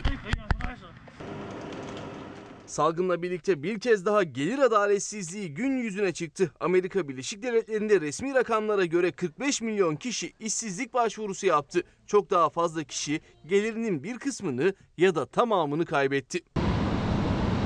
Koronavirüs nedeniyle 10 milyonlarca insan gelirini kaybederken 18 Mart 17 Haziran tarihleri arasında yani salgının etkisini artırdığı tarihlerde 614 Amerikan milyarder toplam 584 milyar dolar kazandı. Servetlerine servet kattı. Evet devam ediyoruz. Serkan Bey, Serkan Erdem bir güvenlik görevlimiz, bir polisimiz kendisinin doğum günüymüş. Doğum günü kutlu olsun. Bugün doğum günü kutlayan herkesin doğum günü kutlu olsun. Karar Gazetesi bugün ve belki önümüzdeki günlerde hafta boyunca en çok konuşacak olduğumuz konulardan bir tanesi ve cümlelerde 11. Cumhurbaşkanı Abdullah Gül'e ait manşet Geriye gidiş kaygı verici. 11. Cumhurbaşkanı Abdullah Gül ekonomideki göstergeler geriye gidişi gösteriyor. Bu durum kaygı verici dedi. Yazarımız Taha Akyol'a konuşan Gül son 5 yılda yaşananlara rağmen Türkiye'nin ayakta durabilmesinin ardında ilk 5 yılda hayata geçirilen yapısal reformların bulunduğunu belirtti. Daha çok şeffaflık, daha çok liyakat vurgusu yaptığı ve geriye gidiş kaygı verici demekte. 11. Cumhurbaşkanı Abdullah Gül ekonomik olarak ülkenin nasıl yönetildiğine bakıyor. Abdullah Gül yaptığı değerlendirme bu şekilde. Ama o zaman bir hatırlatalım ekonomiyle ilgili mesela Hazine Bakanı Mali Hazine ve Maliye Bakanı Berat Albayrak kurduğu cümle. Aynı zamanda Cumhurbaşkanı Erdoğan onun kurduğu cümleleri bir hatırlayalım öyle devam edelim. Dünyanın üzerinden kamyon geçerken bize motosiklet çarptı diyeceğiz belki de. Berat Albayrak söylemişti bunu. Kıyamet tellallarını hüsrana uğratacağız. İslam iktisadıyla çıkılacak bu dar boğazdan Cumhurbaşkanı Erdoğan'ın açıklaması. Ama yine aynı cepheden bir açıklama Sanayi Bakanı Mustafa Varank'ın değerlendirmesi Mayıs ayı itibariyle ekonomi dipten döndü. Böyle bir analiz yapıyor. Dünyanın en iyi 10 ekonomisinden birisi olmaya çok yakınız. Matematiksel olarak bu mümkün deniliyor. Ee, yine iktisatçılar tarafından, ekonomiyi bilen isimler tarafından ama reel olarak vatandaşa yansıyan bir durumu olur mu olmaz mı? Bunun tartışması yine e, yapılıyor, yapılmakta. Sabah gazetesini döndüğümüzde e, paylaşalım sizlerle. Yine ekonomiyle ilgili bir haber ama bir yurt dışına da bakalım. Fransa'ya gidelim. Yerel seçimlerde hüsrana uğrayan Fransa'nın Cumhurbaşkanı Macron.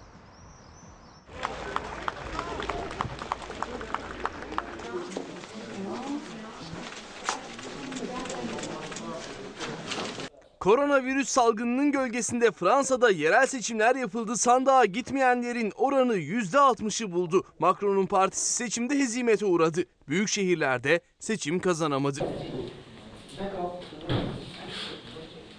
Fransa'da 22 Mart'ta yapılacaktı yerel seçimler ancak koronavirüs pandemisi nedeniyle ertelendi oylama. Salgının etkisinin nispeten azalmasıyla dün ülkede seçim vardı. Yerel seçimlerin ikinci tur oylaması yapıldı. Seçime katılım çok düşük kaldı. Daha önce en fazla %37 olan sandığa gitmeyenlerin oranı bu kez %60'a dayandı. Virüs nedeniyle katılım %40'ta kaldı.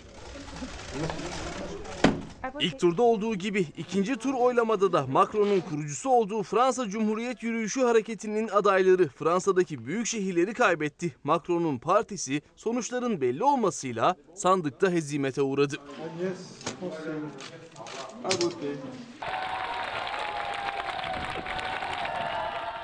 Paris'te Sosyalist Parti'nin adayı mevcut belediye başkanı yeniden başkanlık görevine seçildi. Yeşiller Partisi ise Lyon, Bordeaux, Strasbourg ve Marsilya'da seçimi kazandı.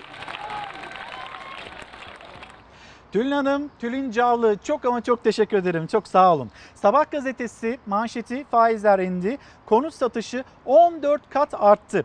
Pandeminin etkisiyle düşen konut satışları kamu bankalarının faiz indirimiyle uçuşa geçti. Haziranda 93.704 konut satıldı. Sabah gazetesinin manşeti. Bankaların 1 Haziran itibariyle kredi faizini sıfır konutta %64'e, ikinci elde de %74'e çekmesi piyasaya doping oldu. Vatandaşın korona belirsizliğinde ertelediği talep harekete geçti. Tapu verilerine göre 1.27 Haziran'da ülke genelinde 93.704 kredili konut satışı gerçekleşti. Geçen yılın aynı döneminde bu rakam sadece 6.658'di. Böylece satıştaki artış 14 kata ulaştı denilmekte. Evet hani konut sektörü, konut sektörü Türkiye'nin ekonomisinin taşıyıcı lokomotif sektörlerinden bir tanesi hatta e, baş sektörlerinden bir tanesi demek mümkün. E, Bir yer tarafta işte ne bileyim turizm var. Turizm konusunda bir takım engellemeler ya da sıkıntılar önümüzdeki günlerde yaşayabiliriz.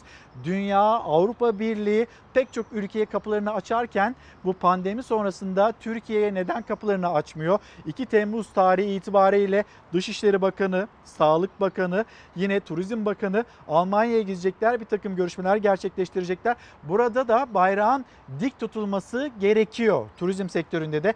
Eskiden bir de tekstil sektörü vardı ama tekstil sektöründe artık böyle eskisi gibi harika bir tablodan bahsedemiyoruz. Şimdi inşaat sektörü, inşaat sektöründe birikmiş olan rezerv binalar ya da işte konutlar var. Onların satılması üzerine kurulmuş bir planlama. Konut sektöründe böyle bir düzenleme yapıldı, faiz indirimi. İşte otomotiv sektörü için bu indirimler söz konusu. Hatta yani bir tarafta geçiremiyorum diyen, bir tarafta iş bulamıyorum diyen bir kesim var. Diğer tarafta eğer tatile gidecekseniz 6 ay ötemeli size kredi de veririz diyen bir bakış açısı. Buna da itiraz sesleri yükselmekte e, muhalefet cephesinden. Şimdi sıra sıradaki haberimiz böyle aslında yaz aylarını ilgilendiren ve zaman zaman da karşı karşıya kalınabilen bir durumla ilgili ve bir operasyonun haberi.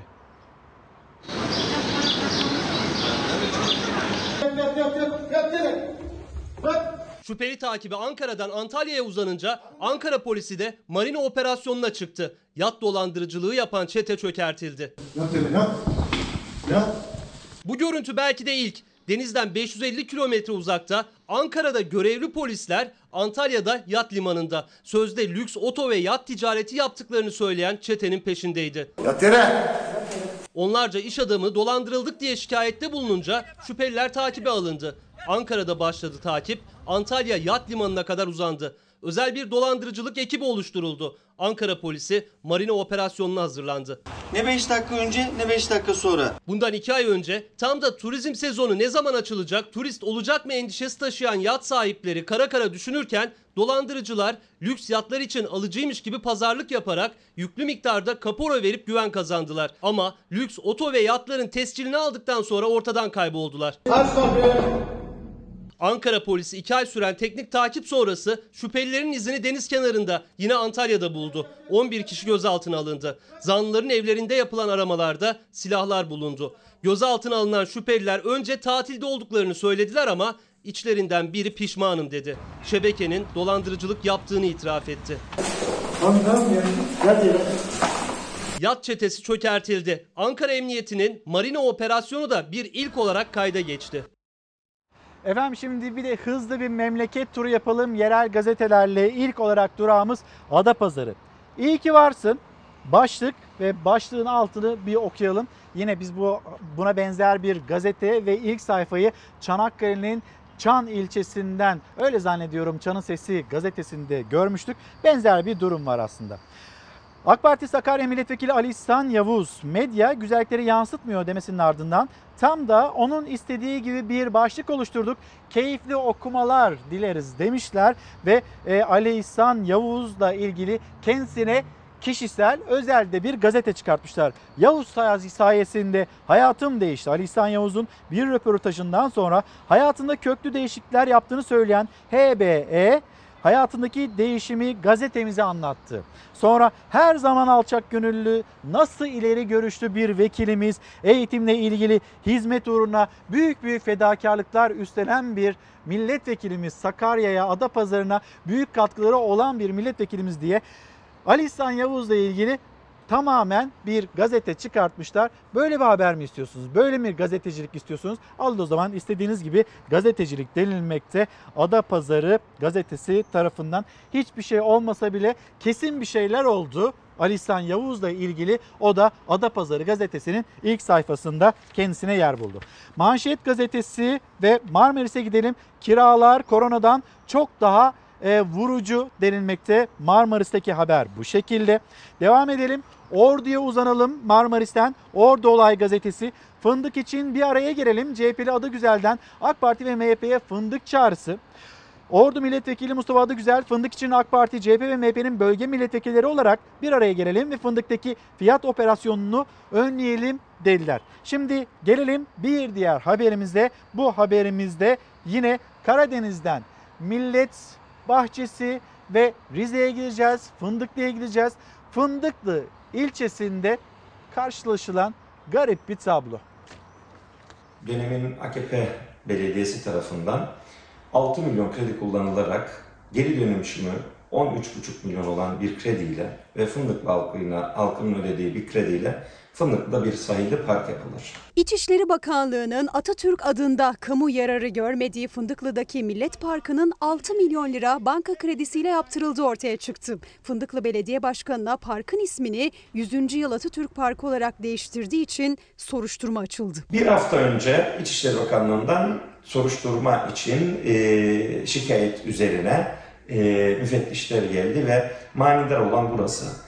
Tabela değişikliği yani Atatürk ismini vermek soruşturma konusu oldu. Rize'nin Fındıklı ilçesindeki Millet Parkı 31 Mart yerel seçimleri öncesinde AK Partili belediye başkanı tarafından yaptırıldı. CHP'li yeni belediye başkanı Ercüment Şahin Çervatoğlu halkın da talebi doğrultusunda geçen yıl Temmuz ayında Millet Parkı'nın ismini 100. Yıl Atatürk Parkı olarak değiştirdi. Ancak belediye meclisinde oy çokluğuyla kabul edilen isim değişikliği tartışma konusu oldu. Onaylanmamıştır. Kamu yararı görülmediğinden onaylanmamıştır diyerek bize e, tebligat yapıldı. Kaymakamlık isim değişikliğinde kamu yararı bulunmadığını öne sürüp kararı reddetti. Tabelanın indirilmesini istedi. Kamu suçu nedir? Atatürk ismini asmak mı?